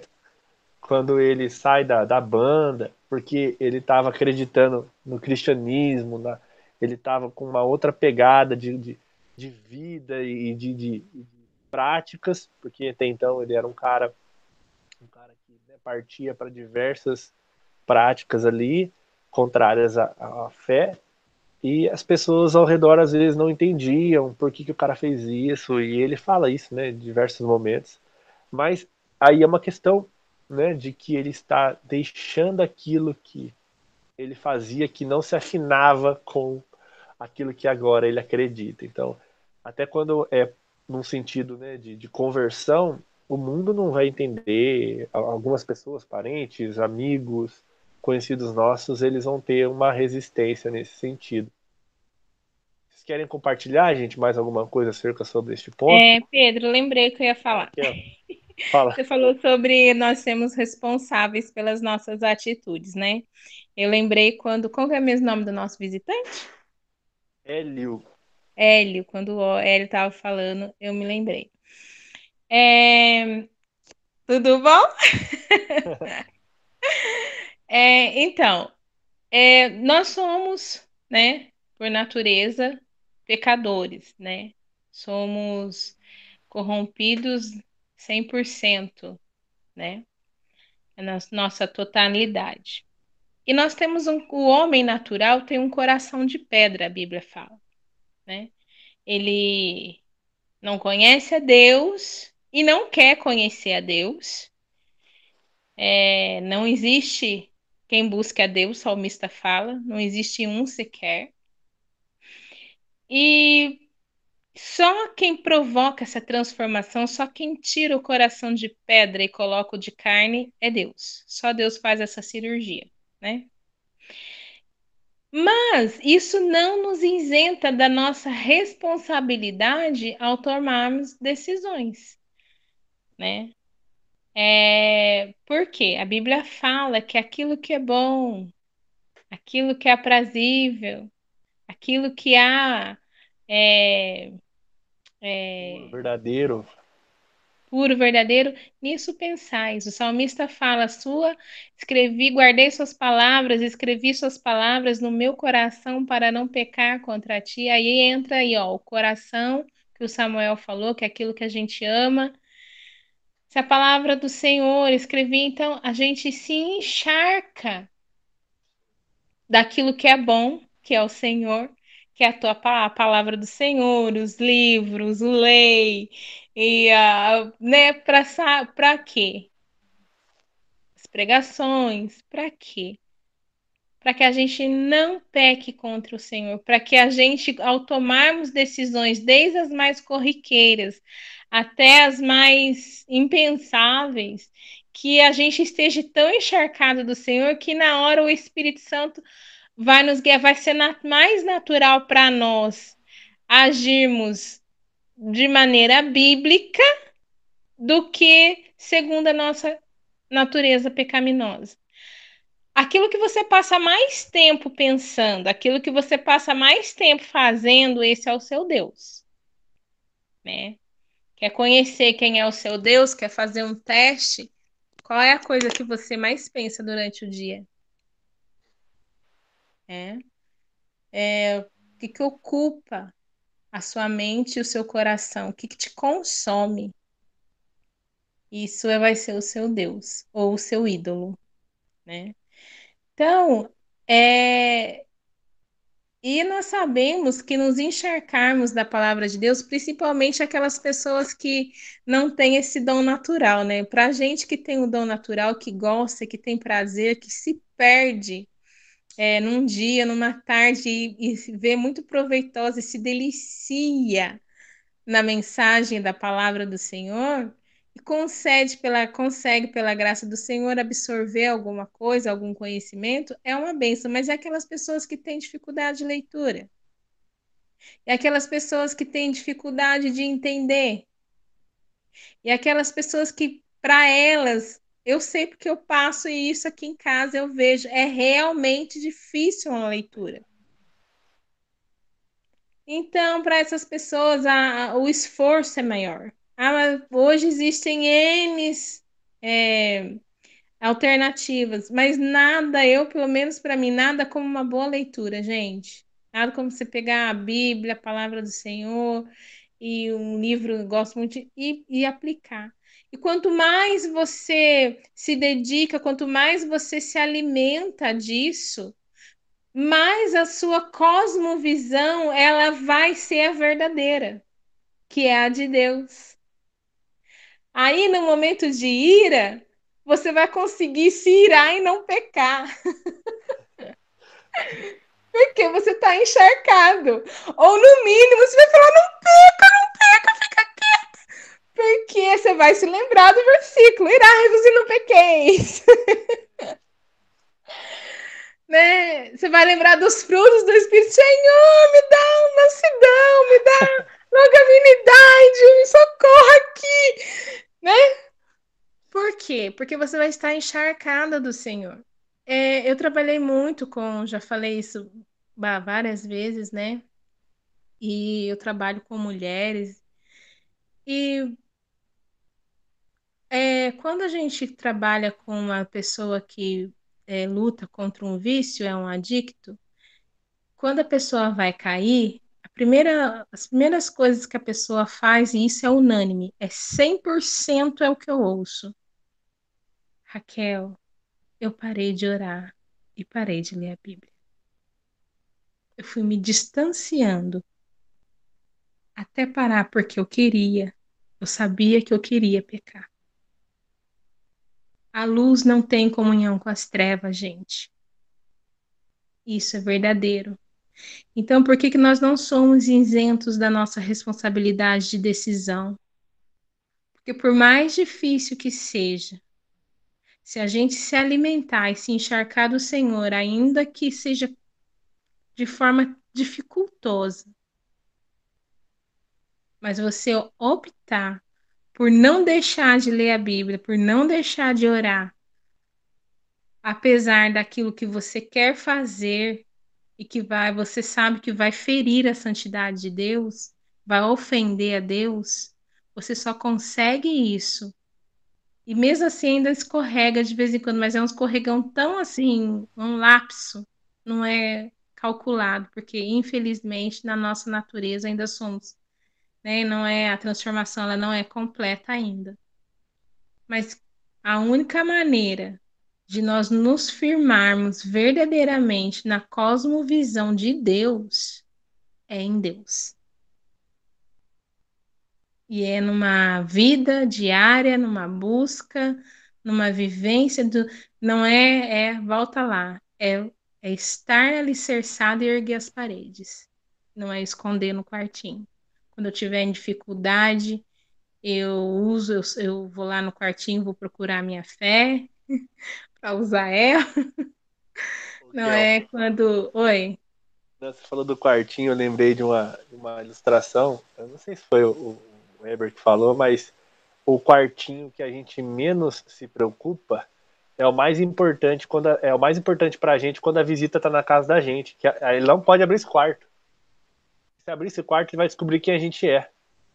Então, aquilo que a gente mais despreza, né, que deveria ser o, o nosso maior alvo de cuidado, é aquilo que nós mais protegemos quando alguém está prestes a descobrir quem nós somos. A gente se esconde de uma tal maneira, a gente evita a pessoa o tempo todo para ela ficar longe daquele quarto, né?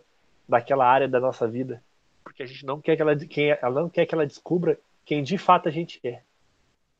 Mas assim, como você falou, Deus, que é a fonte, ele sabe quem a gente é. E ele sabe o que está acontecendo. Né? E, e, ele pode resolver isso. Né? Não adianta passar por vergonha, constrangimento, ou esconder pro resto da vida. Isso não vai, não vai melhorar. Quem melhora a situação, quem faz de fato a gente se organizar, é Deus, né?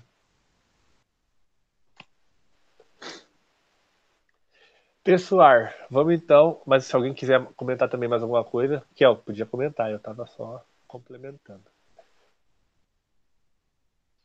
Conclusão, por favor. Pode mandar ver.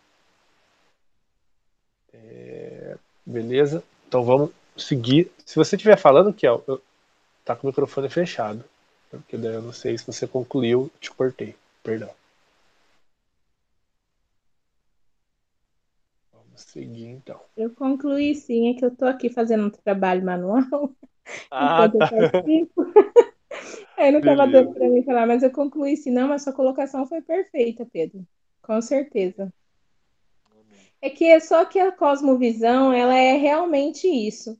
Ela, a cosmovisão bíblica, né? A cosmovisão cristã. Ela, ela traz criação, é, queda e redenção e glorificação, né? Então, a, a, a, e nós estamos, né, aprendendo ainda num processo de santificação pela graça do Senhor, e nos aperfeiçoando e aprendendo cada dia mais sobre a cosmovisão de Deus. Agora, a aplicabilidade dessa cosmovisão é, é, na nossa vida, essa eu acho que é a parte mais difícil, hein, Pedro? A aplicabilidade da cosmovisão na nossa vida. A gente vai ler essa, essa próxima passagem e eu acredito que ele caminha para esse sentido, né, da aplicabilidade de tudo que a gente está lendo aqui né? A gente começou pensando na aplicabilidade, a gente vai terminar pensando na aplicabilidade e fica, né, o convite que não é do segunda de lei, mas é um convite do, de Deus mesmo para a vida de cada um. Observar, examinar, né, como o texto de 1 Coríntios 11 diz, examine-se o homem a si mesmo, né? Então tome parte daquilo que Deus é, te proporciona. Então, cara, Olha que a frase seguinte diz, que está lá na página já 18. É, diz assim: O modo como respondemos a essa questão depende da nossa visão da natureza essencial da humanidade.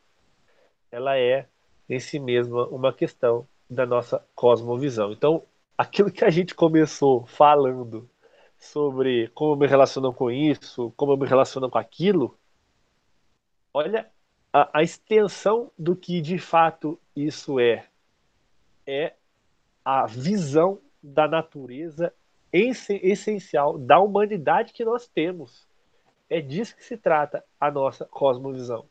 Aí, se você parar para pensar um pouquinho sobre os maiores problemas e mais presentes problemas e de motivos de divisão, motivos de escândalo, dentro da igreja e no próprio mundo. Não é diferente. Conflito de poder, conflitos de relacionamentos, fidelidade nos relacionamentos, compromisso, é, é, é, é integridade. Né? Então, olha com, com, com, o ser humano, né? com o nosso próximo, né? o senso de cuidado, o senso de valor que nós damos ao próximo. Por quê? Nos falta uma compreensão do divino, nos falta uma compreensão de Deus, nos falta uma compreensão daquilo, de como Deus nos olha, de como Deus nos vê, né? de como Deus se relaciona conosco. Não é à toa, a Raquel citou bastante aqui a questão do amor. Não é à toa que Jesus vai falar que é, assim como ele e o Pai são um, nós devemos ser um. E assim como o Pai o amou e ele amou a nós, que nós amemos uns aos outros.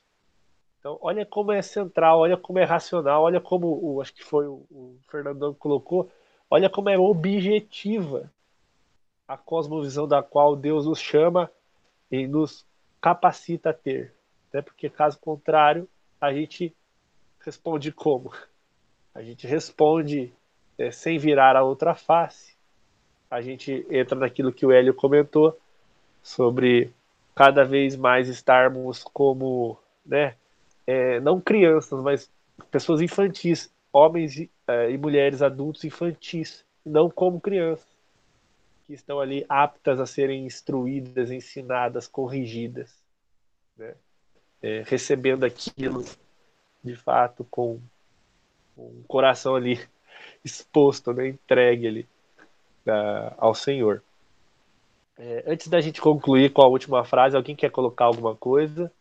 A Tati colocou, disse que vai sair. Beleza, Tati, foi muito bom estar com você. Manda um abraço para seus pais, seu Frank, toda Fátima. Um grande abraço ao, ao povo aí. Boa noite, Deus abençoe.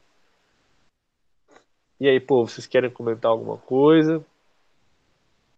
Essa questão da resposta, né, do homem. Eu lembrei aqui do da cosmovisão, cara, é muito interessante a passagem da cosmovisão de Nabucodonosor. Não sei se vocês lembram quando Nabucodonosor ele olha lá para os jardins suspensos da Babilônia e ele fala: Olha o que eu fiz. Olha o, o, que, o que eu conquistei, o que eu construí com as minhas mãos, né? Olha, olha, olha a extensão do meu reino, olha até onde eu fui.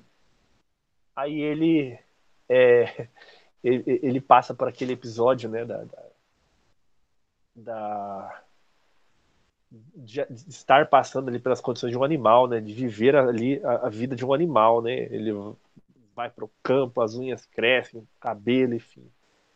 E depois que, que ele retorna, né? Qual é a consciência que ele tem de Deus? Nossa, Deus é Deus, Deus é soberano, Deus faz o que quer, Deus não, Deus que proporciona tudo a todos. Quem sou eu? Perto daquele que, né, que faz todas as coisas existirem e tal. Então, isso é muito importante. Por mais, né, gente, não entrando no mérito aqui da conversão de Nabucodonosor, não é essa, não é essa a intenção. Mas é aquilo que a gente já comentou lá atrás sobre o, o ímpio, o, o mundo reconhecer a graça de Deus mesmo não crendo nela. Ou, pelo menos, compreender o agir de Deus de maneira que, através daquilo que Deus faz no mundo, através dos seus atos soberanos, né? seja do, do pôr do sol a, através da pregação do evangelho, ele, ele revela-se né, ao homem. Pessoal, alguém quer comentar alguma coisa? Pode ficar à vontade. Eu acho que a Tati levantou a mão, Tati. Vai sair, Tati, é isso? Isso. Gente, tô indo, tá? Beijo pra todo mundo. Até mais. Boa noite, Tati. Com Deus. Um abraço pra sua mãe. Beleza. Vamos seguir então. Então eu falo nem o Hélio. Ele é dos meus. Né? Eu fico. Pessoal, então, para concluir, a gente, lê, a gente vai ler a última passagem aqui. É, aí, quem quiser fazer as considerações finais, fica à vontade. Tá bom? É, só vou ler aqui a frase para vocês. Diz assim: É ordem. Gente, isso aqui é demais. É ordem do evangelho que vivamos em conformidade com as crenças ensinadas nas Escrituras. O fato de frequentemente falharmos em cumprir esse mandamento, olha, isso é incrível, hein? não invalida o fato de podemos. Peraí, acho que eu marquei errado, porque eu já marquei errado uma citação. O fato de frequentemente falharmos em cumprir esse mandamento não invalida o fato de que podemos e devemos viver de acordo com as nossas crenças.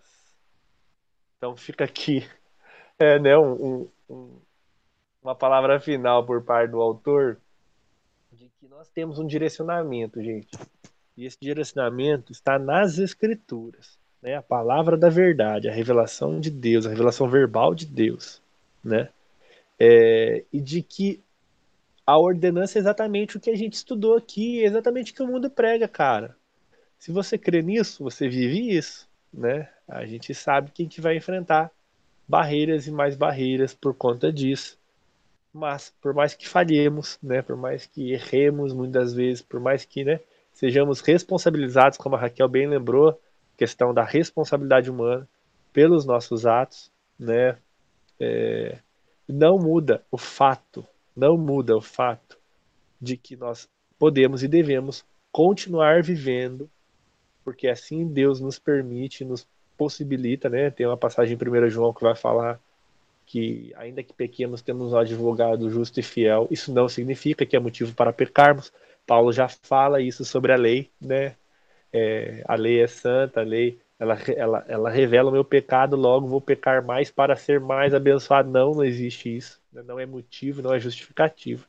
Então, fica aqui essa palavra final para que nós pensemos acerca mais e mais do papel da cosmovisão em nossas vidas. Alguém quer falar, comentar? É, fique à vontade. Conclusões finais. Conclusões finais, não é? Considerações finais.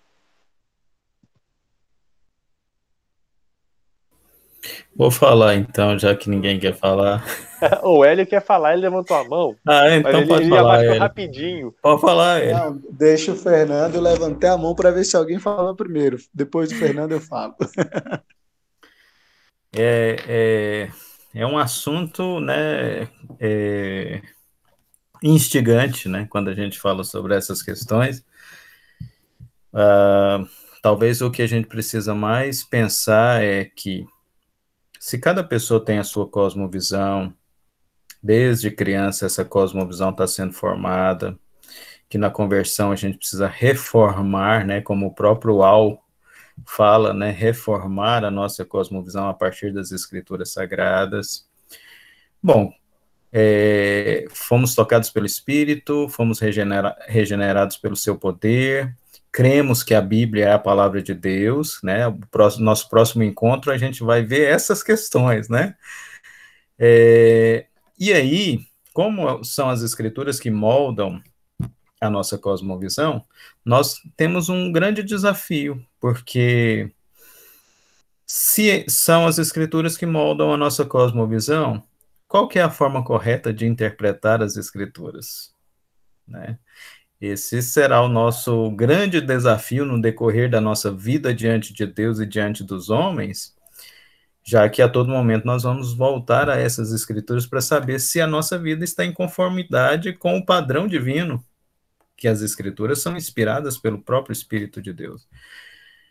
E aí a gente precisa é, pensar que não é o que eu penso ou o que eu acho que a escritura diz mas sim o que de fato ela diz. Então, um dos, uma das coisas mais importantes na nossa vida é interpretar essas escrituras de forma correta, lembrando que outras pessoas já interpretaram elas antes de nós, quer dizer, nós não temos esse poder miraculoso de trazer uma nova, entre aspas, revelação, nós precisamos voltar àqueles, né? Por isso que tem um termo, e, e, tem até um livro, né?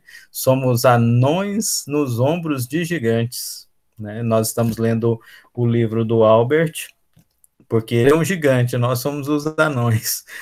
E aí a gente tem esse desafio, né? E eu quero pontuar isso assim, enfatizar mesmo, né? Eu não interpreto a Bíblia, a Bíblia do jeito que eu acho que deve ser interpretada, e nem você. Existem, é, existe uma metodologia correta de interpretação e, graças a Deus, nós somos herdeiros de uma herança chamada herança reformada, que resgata, né? Eu sempre costumo dizer que a reforma protestante é uma reforma interpretativa. É durante, né? é, durante séculos, a igreja tomou para si, a igreja católica, no caso, tomou para si a autoridade de interpretar as escrituras. e os reformadores é, nos auxiliaram e nos legaram aí metodologia de interpretação correta, né? E a gente precisa tomar posse disso para a gente reformar a nossa cosmovisão. É, Fernando, posso te fazer uma pergunta? É, Pode. Se eu conseguir responder. Não, é. É, gente, a, a, ninguém tem, a gente não tem autoridade nem autonomia, seria heresia reinterpretar as, o que aquilo que já está revelado nas escrituras. Mas eu acredito que a, eu acredito pessoalmente que as escrituras contêm coisas não reveladas ao homem ainda, verdades, é, contém verdades ainda que não foram reveladas o entendimento ao homem ainda. Mas eu acredito que Deus possa, em algum momento ou em alguma circunstância ou situação, não reinterpretar aquilo que já está interpretado, aquilo que vem desde os pais, desde, entendeu? Aí isso não muda. Mas existem mais coisas ali. Eu costumo dizer para os meus filhos que não tem resposta que a Bíblia não dê e que não existe nada debaixo do sol que não está, que não esteja revelado na palavra de Deus, ainda que a gente não veja. Ah, mas a gente, mas está ali e em determinados assuntos ou em determinadas formas ou para determinadas pessoas, eu acredito. Então, eu vi você falando, né, que não tem como vocês realmente acreditam que não reinterpretar mas que, mediante as infinitas verdades ainda contidas na palavra de Deus, que Deus não traria, não se. Não, não tem como a gente ter novas. É, não são novas revelações, tá? Mas não tem como nós termos uma. uma é, um entendimento. Eu, eu entendi o que, você, o que você quis dizer. Posso falar? Pode. É assim uh, algo que a gente nunca pode abrir mão. A Bíblia, as Escrituras, o cânon fechado, a partir do último livro do, do Novo Testamento, é a palavra de Deus revelada. Não existem mais revelações. Então, quando a gente fala sobre as Escrituras Sagradas, por isso que a gente fala palavra revelada. Ela é a revelação. Então, eu e você, ou outras pessoas, se falarem assim, ah, eu tive uma revelação a partir das Escrituras. Esse é um termo incorreto. Talvez ele não queira falar exatamente que Deus revelou alguma coisa a mais para ele que possa ser acrescentado das escrituras sagradas, porque conscientemente a gente não faz isso. Então, o termo mais correto de se dizer é iluminados. Nós fomos iluminados pelas escrituras sagradas. Mas especificamente o que você falou, a gente usa um termo que é sensus plenior, sentido pleno. Então você tem uma profecia do Antigo Testamento que pode se cumprir naquele momento histórico do profeta, alguns anos depois desse profeta, ou ainda no, nos tempos de Jesus. Então, uma única profecia pode se cumprir no período do profeta, alguns anos depois, e até mesmo no tempo de Jesus. Então, o que, que acontece? Essa profecia ela tem um sentido pleno. Por isso que é, Paulo fala várias vezes, olha, existia um mistério que estava oculto, mas esse mistério estava lá nas escrituras sagradas, eles só não conseguiam conectar as peças. Então Paulo fala isso aos irmãos de Colossos, ele fala isso aos irmãos de Éfeso, existia um mistério que estava oculto que agora foi revelado pelos seus santos apóstolos e profetas, né? Nós como leitores do texto revelado e fechado, nós não podemos ter revelação da Escritura no sentido de uma nova perspectiva de interpretação. Por quê? Como eu enfatizei, nós somos herdeiros de uma herança de interpretação chamado histórico-gramatical. A gente vai para o texto, analisa o texto gramaticalmente, porque a, a linguagem tem uma estrutura e a linguagem transmite um sentido. Então a gente vai buscar esse sentido. E o contexto histórico nos auxilia a entender esse sentido. Por isso, o nosso método de interpretação é histórico-gramatical, diferente daquele método que se usava em Alexandria, que era o método alegórico, de você olhar para um texto e tentar extrair algo dele, é, extrair princípios espirituais, sendo que não é isso que o autor quer dizer. Então, esse, esse é o nosso desafio. A gente precisa fugir dessa, dessa tendência que a gente tem de alegorizar o texto para buscar o sentido que o autor pretendia. E é lógico, nesse processo de estudo de leitura, nós vamos conectar essa fala do autor com outras falas anteriores a ele, posteriores a ele, mas dentro da Escritura Sagrada. Agora, quando a gente fala assim, eu li o texto e aquilo saltou ao meu coração, isso é poder do Espírito Santo iluminando o nosso ser, nos dando força, nos dando poder para viver aquilo que está escrito. Por isso, às vezes, eu não sei se isso acontece com vocês, acontece comigo. Estou lendo a Bíblia lá, dá vontade de chorar. Né? Essa semana mesmo eu estava lendo Colossenses, Gálatas, é, Efésios, e pensando assim: ah, Senhor, eu preciso voltar esse texto agora com mais cuidado, porque eu quero orar em cima dessa fala do apóstolo, porque eu, eu quero experimentar isso, o poder dessa palavra, né? Então, isso são, são coisas diferentes. A gente pode fazer isso, nós vamos crescendo espiritualmente a partir dessa, dessa, desse processo de leitura, oração, mas a gente não pode abrir mão jamais. O que, que o autor quer dizer com isso? Por que, que ele falou isso? Como isso se liga, né? Quando, como a gente está falando de cosmovisão bíblica, a, a, gente não pode fugir da teologia bíblica. É, como esse texto se liga com todo das escrituras sagradas? Quando a gente começa a ligar os pontos, nós somos iluminados também. A gente vai entender isso melhor. Então, assim, uh, você falou que tem coisas que a gente não entende. Eu costumo dizer o seguinte: que a Bíblia não fala tudo que a gente quer, ela fala tudo que a gente precisa saber. Mas nesse sentido que você falou, ah, tem coisas que a gente está lendo e a gente não entende o que, que isso significa de fato. E o Espírito Santo pode iluminar a nossa mente para entender isso. A gente, não, a gente só não pode fazer isso é de uma nova doutrina. Porque o cânon já foi fechado. Quem tinha autoridade, por exemplo, eu falei que a gente não pode alegorizar. Paulo alegorizou. Ah, mas Paulo alegorizou porque Paulo tinha autoridade, ele tinha o selo do Espírito ali, porque ele, ele foi uma das pessoas, né? E a gente pode falar que ele é o cara que sistematizou a doutrina da igreja. Deus escolheu ele, né? Ele tinha o aval do Espírito Santo que estava inspirando ele para fazer essas conexões. Hoje a gente não tem, né? Glória a Deus por isso. Nós temos o privilégio de buscar entender isso com o auxílio do Espírito Santo, e se formos iluminados, glória a Deus por isso. Amém. Tá fechado o microfone, Kel. Ok, tá respondido, Fernando. Muito obrigada. Amém, glória a Deus. Hélio, irmão, e aí? Não, tava só olhando aqui algo interessante, né? É, pelo que foi falado aqui, é, a Raquel falou que os homens amam outras coisas e essas coisas turvam, turvam né, nossas visões, a nossa cosmovisão.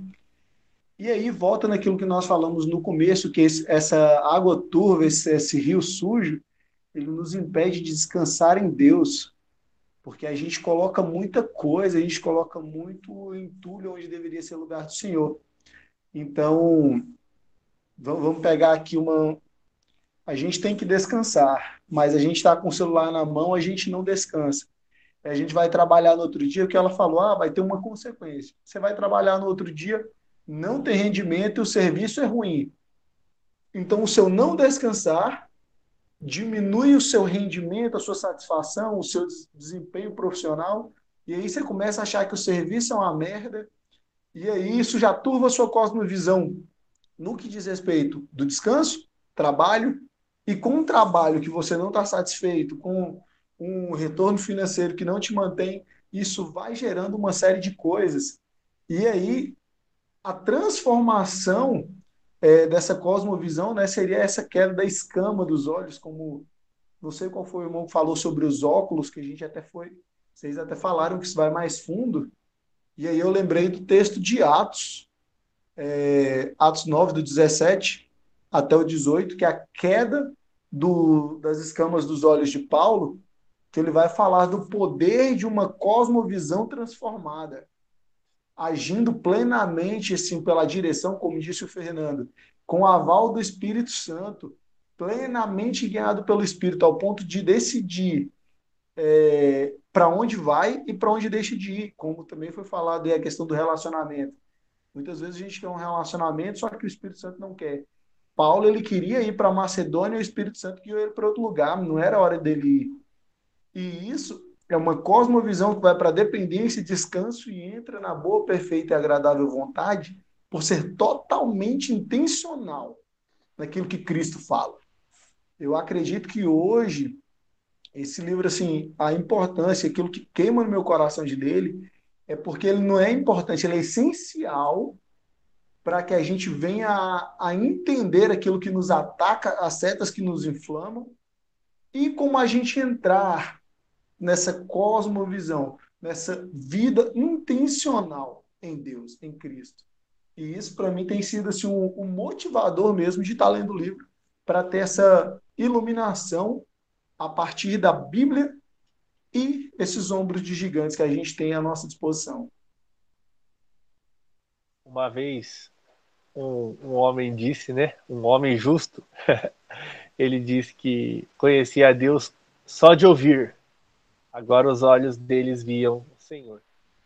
Né? E ele compreendeu que nenhum dos seus planos podem ser frustrados. Cara, e, e isso é, é impactante porque ele entendeu a partir do contexto do relacionamento, quando os relacionamentos são perdidos, né? Quando seus filhos morrem. Ele entendeu isso quando o seu trabalho não foi suficiente, por mais bens e terras que ele tinha. Ele entendeu isso a partir das suas amizades, dos relacionamentos que ele construiu e que estavam mais preocupados em apontar o seu pecado do que revelar aquele que tinha poder para perdoá-lo. Aí a gente né, tem essa cosmovisão, como dizem aí os, os caipiras aqui, purinha, purinha de tudo, tá?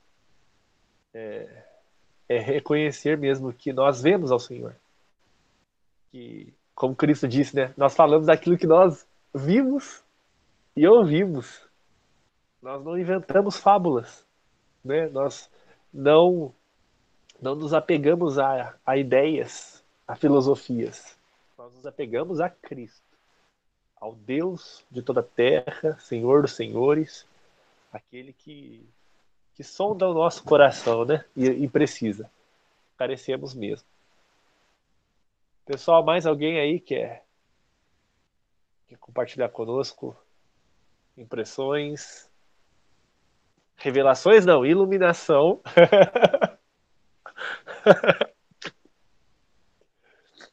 o bom de ter uma memória boa pra, do que vocês falam é poder fazer piada depois. É com todo carinho do mundo, viu, gente? Que eu não aguento mesmo. Eu não aguento de, de, de, de volta. E, e, tem, então, cara, vocês, eu quero muito que vocês conheçam um pastor aqui, um pastor de Taubaté. O o nome dele é Arthur Pádua. Reverendo Arthur Pádua. Cara, é a pregação mais caipira que você vai ouvir na vida, mas é a, é, é a pregação mais do, pro nosso coração, sabe? O cara fala da terra, o cara fala do, do povo, o cara fala da música, o cara fala. Uma cosmovisão incrível. E, e, assim, confrontadora, né? Como a gente fez aqui hoje, gente. Muito benção. Então, no momento aí eu vou. Agora que nossa, me vem à mente, vou lembrar dele para estar tá participando com a gente aqui do, do Segunda de Lei. E também, por favor, participem, nos enviem aí sugestões. Aproveitar que a gente está no início desse livro, vai ser uma benção. Alguém quer comentar alguma coisa para a gente poder. Fala, Victor. Alô. Eu estava esperando chegar nesse final porque para absorver tudo que foi discutido aqui, né? E bom, é, queria confessar aqui com vocês que eu ainda tenho eu não sei se existe esse termo, mas uh, uma cosmovisão imatura, eu acho, que tem muita coisa que eu ainda não entendo muito bem. E, bom, é... Bom, eu só queria comentar isso porque às vezes é, tenho, sei lá, algum, algumas ideias assim que é, é imaturas, né? Que por exemplo, é, eu tô meio nervoso aqui de falar, que... Fica tranquilo, aqui só tem é, aprendiz. Mas, é, eu queria dizer que, tipo, é, algumas coisas que se a gente não, não, é, não estuda, né, vamos dizer assim, que se a gente, é, eu não sei explicar muito bem onde eu quero chegar, mas, tipo, que se, é, ah, deixa eu, um exemplo, é, por exemplo, é, quando a gente pede algo para Deus e a gente às vezes, ah, principalmente eu, acho que eu vou citar meus, é, meu próprio exemplo, que Sim. a gente pede achando que a gente não deve fazer nada, que a gente tipo, tem que esperar Deus trazer assim nas nossas mãos, que a gente tem que ficar assim, tipo, meio que só esperando, sabe? E muitas vezes eu acabei cometendo esse erro porque eu achava que era só eu pedir que eu ia receber e que eu não precisava fazer nada. E, bom, eu acho que, no geral, é isso. Eu vou encerrar aqui rapidinho. Mas, mas é, é isso mesmo, o Victor. O que o, o Fernando falou é, no sentido de interpretação das escrituras, né, de forma alegórica e de forma é, o, o histórico gramatical, né, uma herança que nós temos, não é porque a gente é presteriano, cara. Não é porque a gente é batista reformado, não é porque a gente é anglicano. Não, é porque a Igreja de Cristo, ela sempre lidou dessa forma. Ela interpretava o Antigo Testamento dessa forma. Ela não vivia de alegorias. Tudo era real, cara. Era o contexto próximo deles, ainda mais eles, né? Por isso que o Fernando falou tanto de voltar às Escrituras. Quando a gente pensar o seguinte, cara, é, poxa, eu pedi alguma coisa para Deus. Primeiro, a gente ora ao Senhor e lê a Bíblia, né? Para ver se os nossos as nossas intenções estão conformes à palavra de Deus, conforme a, a paz que Ele nos dá ao pedir, ao clamar por determinadas coisas, né? É, você falou, sei lá, de pedir algumas coisas. Eu já vi gente pedir cura, não receber cura. E Deus é Deus, Ele cura se Ele quiser, Ele ele sabe, ele é o Senhor das nossas vidas e ele tem a, a, assim, mas eu dei o exemplo da cura porque a gente está passando por um momento muito difícil, né? Sentido de saúde público aí. Mas, sei lá, pedir para passar numa prova, pedir. Aí Deus vai te revelando, cara, a partir das escrituras e a partir daquilo que ele coloca no nosso coração, no sentido né, de sermos iluminados. Poxa, eu tenho me esforçado, eu tenho me esmerado, né? Isso é um, isso é um preceito bíblico, naquilo que, que eu tenho pedido a Deus, que eu tenho clamado ao Senhor. E ao mesmo tempo, ele fala: não fortaleça na sua própria força, não se apoie no seu braço, mas na força do Senhor. Então, cara, tudo isso de maneira muito bíblica, de maneira muito escriturística, né? Ela, nós, nós vamos sendo moldados, né? E nós vamos sendo pelo agir de Deus, porque a fé vem pelo ouvir ouvir da palavra de Cristo, de que tudo que nós lemos e aprendemos a partir das escrituras, a partir do, do conduzir de Deus nas nossas vidas, nós vamos lidando melhor. Nós não vamos recebendo mais, nós não vamos perdendo menos. Nós vamos sabendo lidar com aquilo que vem e vai. Né? Se Deus dá, amém. Né? Vi este mundo, nu voltarei. Né? É, é, é, a gente acabou de falar de Jó. Então, leia Jó de novo. Jó, será que Jó pediu alguma coisa para Deus? Se ele pedia, qual era a postura dele? Era a postura de ser um homem justo. Né? A gente citou aqui, é, Sermão do Monte, é, as bem-aventuranças. Bem-aventurados são aqueles que são o quê? Aqueles que são humildes, mansos, né? São, são pacificadores, muitas vezes perseguidos, por quê? Cumpre a vontade de Deus. Mas enfim, a, o resumo da obra é, da ópera é, cumpre a vontade de Deus, guarda a palavra dele no seu coração. Você vai pedir um monte de coisa, mas ele vai te orientar, ele vai te ensinar a pedir. E ele vai acalmar o teu coração quando determinadas coisas não saírem como você pensou. E, cara, nem sempre, e assim, não é para ser mesmo do jeito que a gente pensa. Se é, Deus é bom demais. Se não é, Deus também é bom. Né? Fernando? E Vitor, é, eu não sei se você faz parte da mesma comunidade que os meninos aqui, o Pedro, o Samuel. Principalmente, é, caminhe com alguém que tem uma jornada maior do que você. Porque essas dúvidas que vão surgindo, como você colocou, né, você, você já deu o primeiro passo importantíssimo. Você tem consciência que a sua cosmovisão precisa amadurecer. E a gente amadurece ouvindo, indo nos cultos, mas principalmente, né, não somente indo nos cultos, porque não adianta nada você ir lá, ouvir, sair de lá e não se relacionar com as pessoas. Essas questões que vão surgindo na nossa caminhada, é, para conhecer mais profundamente Jesus, isso a gente discute com amigos, com irmãos, né, algo diário. Tenta fazer isso, liga para alguém, conversa com, a, com alguém sobre as dúvidas que vão surgindo aí no dia a dia. Muito bom. Ah, é outra coisa que é incrível que o, Fernando falou. Aconselhamento, discipulado cristão, cara. E assim, a gente às vezes pensa, poxa, é porque eu sou membro, é porque eu sou novo. Cara, é porque você é cristão, velho, porque você é ser humano, é porque tu precisa disso. Paulo orientava Tito, Paulo orientava Timóteo. Paulo precisou de orientação, Barnabé dava uns puxão de orelha de vez em quando, cara. Então, assim, é aquilo, a gente já estudou parte disso lá atrás, né? Que às vezes fica para trás, mas muito importante relembrar tudo que a gente já viu, né? Para poder filtrar de novo. É passar aquele café mais encorpado, sabe? Então, é, é, é nessa pegada, cara. A gente está aqui para te apoiar no que você precisar, né? E, e não, ele não é da mesma comunidade, o, o, o Fernando, mas ele é um parceiro meu, da Laís, então tem gente por perto aí, Victor. Saiba disso, irmão. Alguém quer comentar alguma coisa? Não? Então, gente, é, agradecer a participação de todo mundo mais uma vez. Deus abençoe a vida de vocês. É, aviso, né? Segunda-feira que vem, Fernandão vai estar conduzindo para a gente aí o estudo, se assim Deus permitir. Então, até lá, orem, né? Pelo, por esse trabalho. A gente precisa lembrar disso, precisa lembrar de orar por isso, porque é, a, a gente, todo mundo aqui tem suas dificuldades, suas necessidades, e fazendo isso de maneira que oremos uns pelos outros, lembremos uns dos outros, é muito importante. Então, fica aí esse pedido. Mais uma vez, louvado seja o Senhor pela vida de cada um.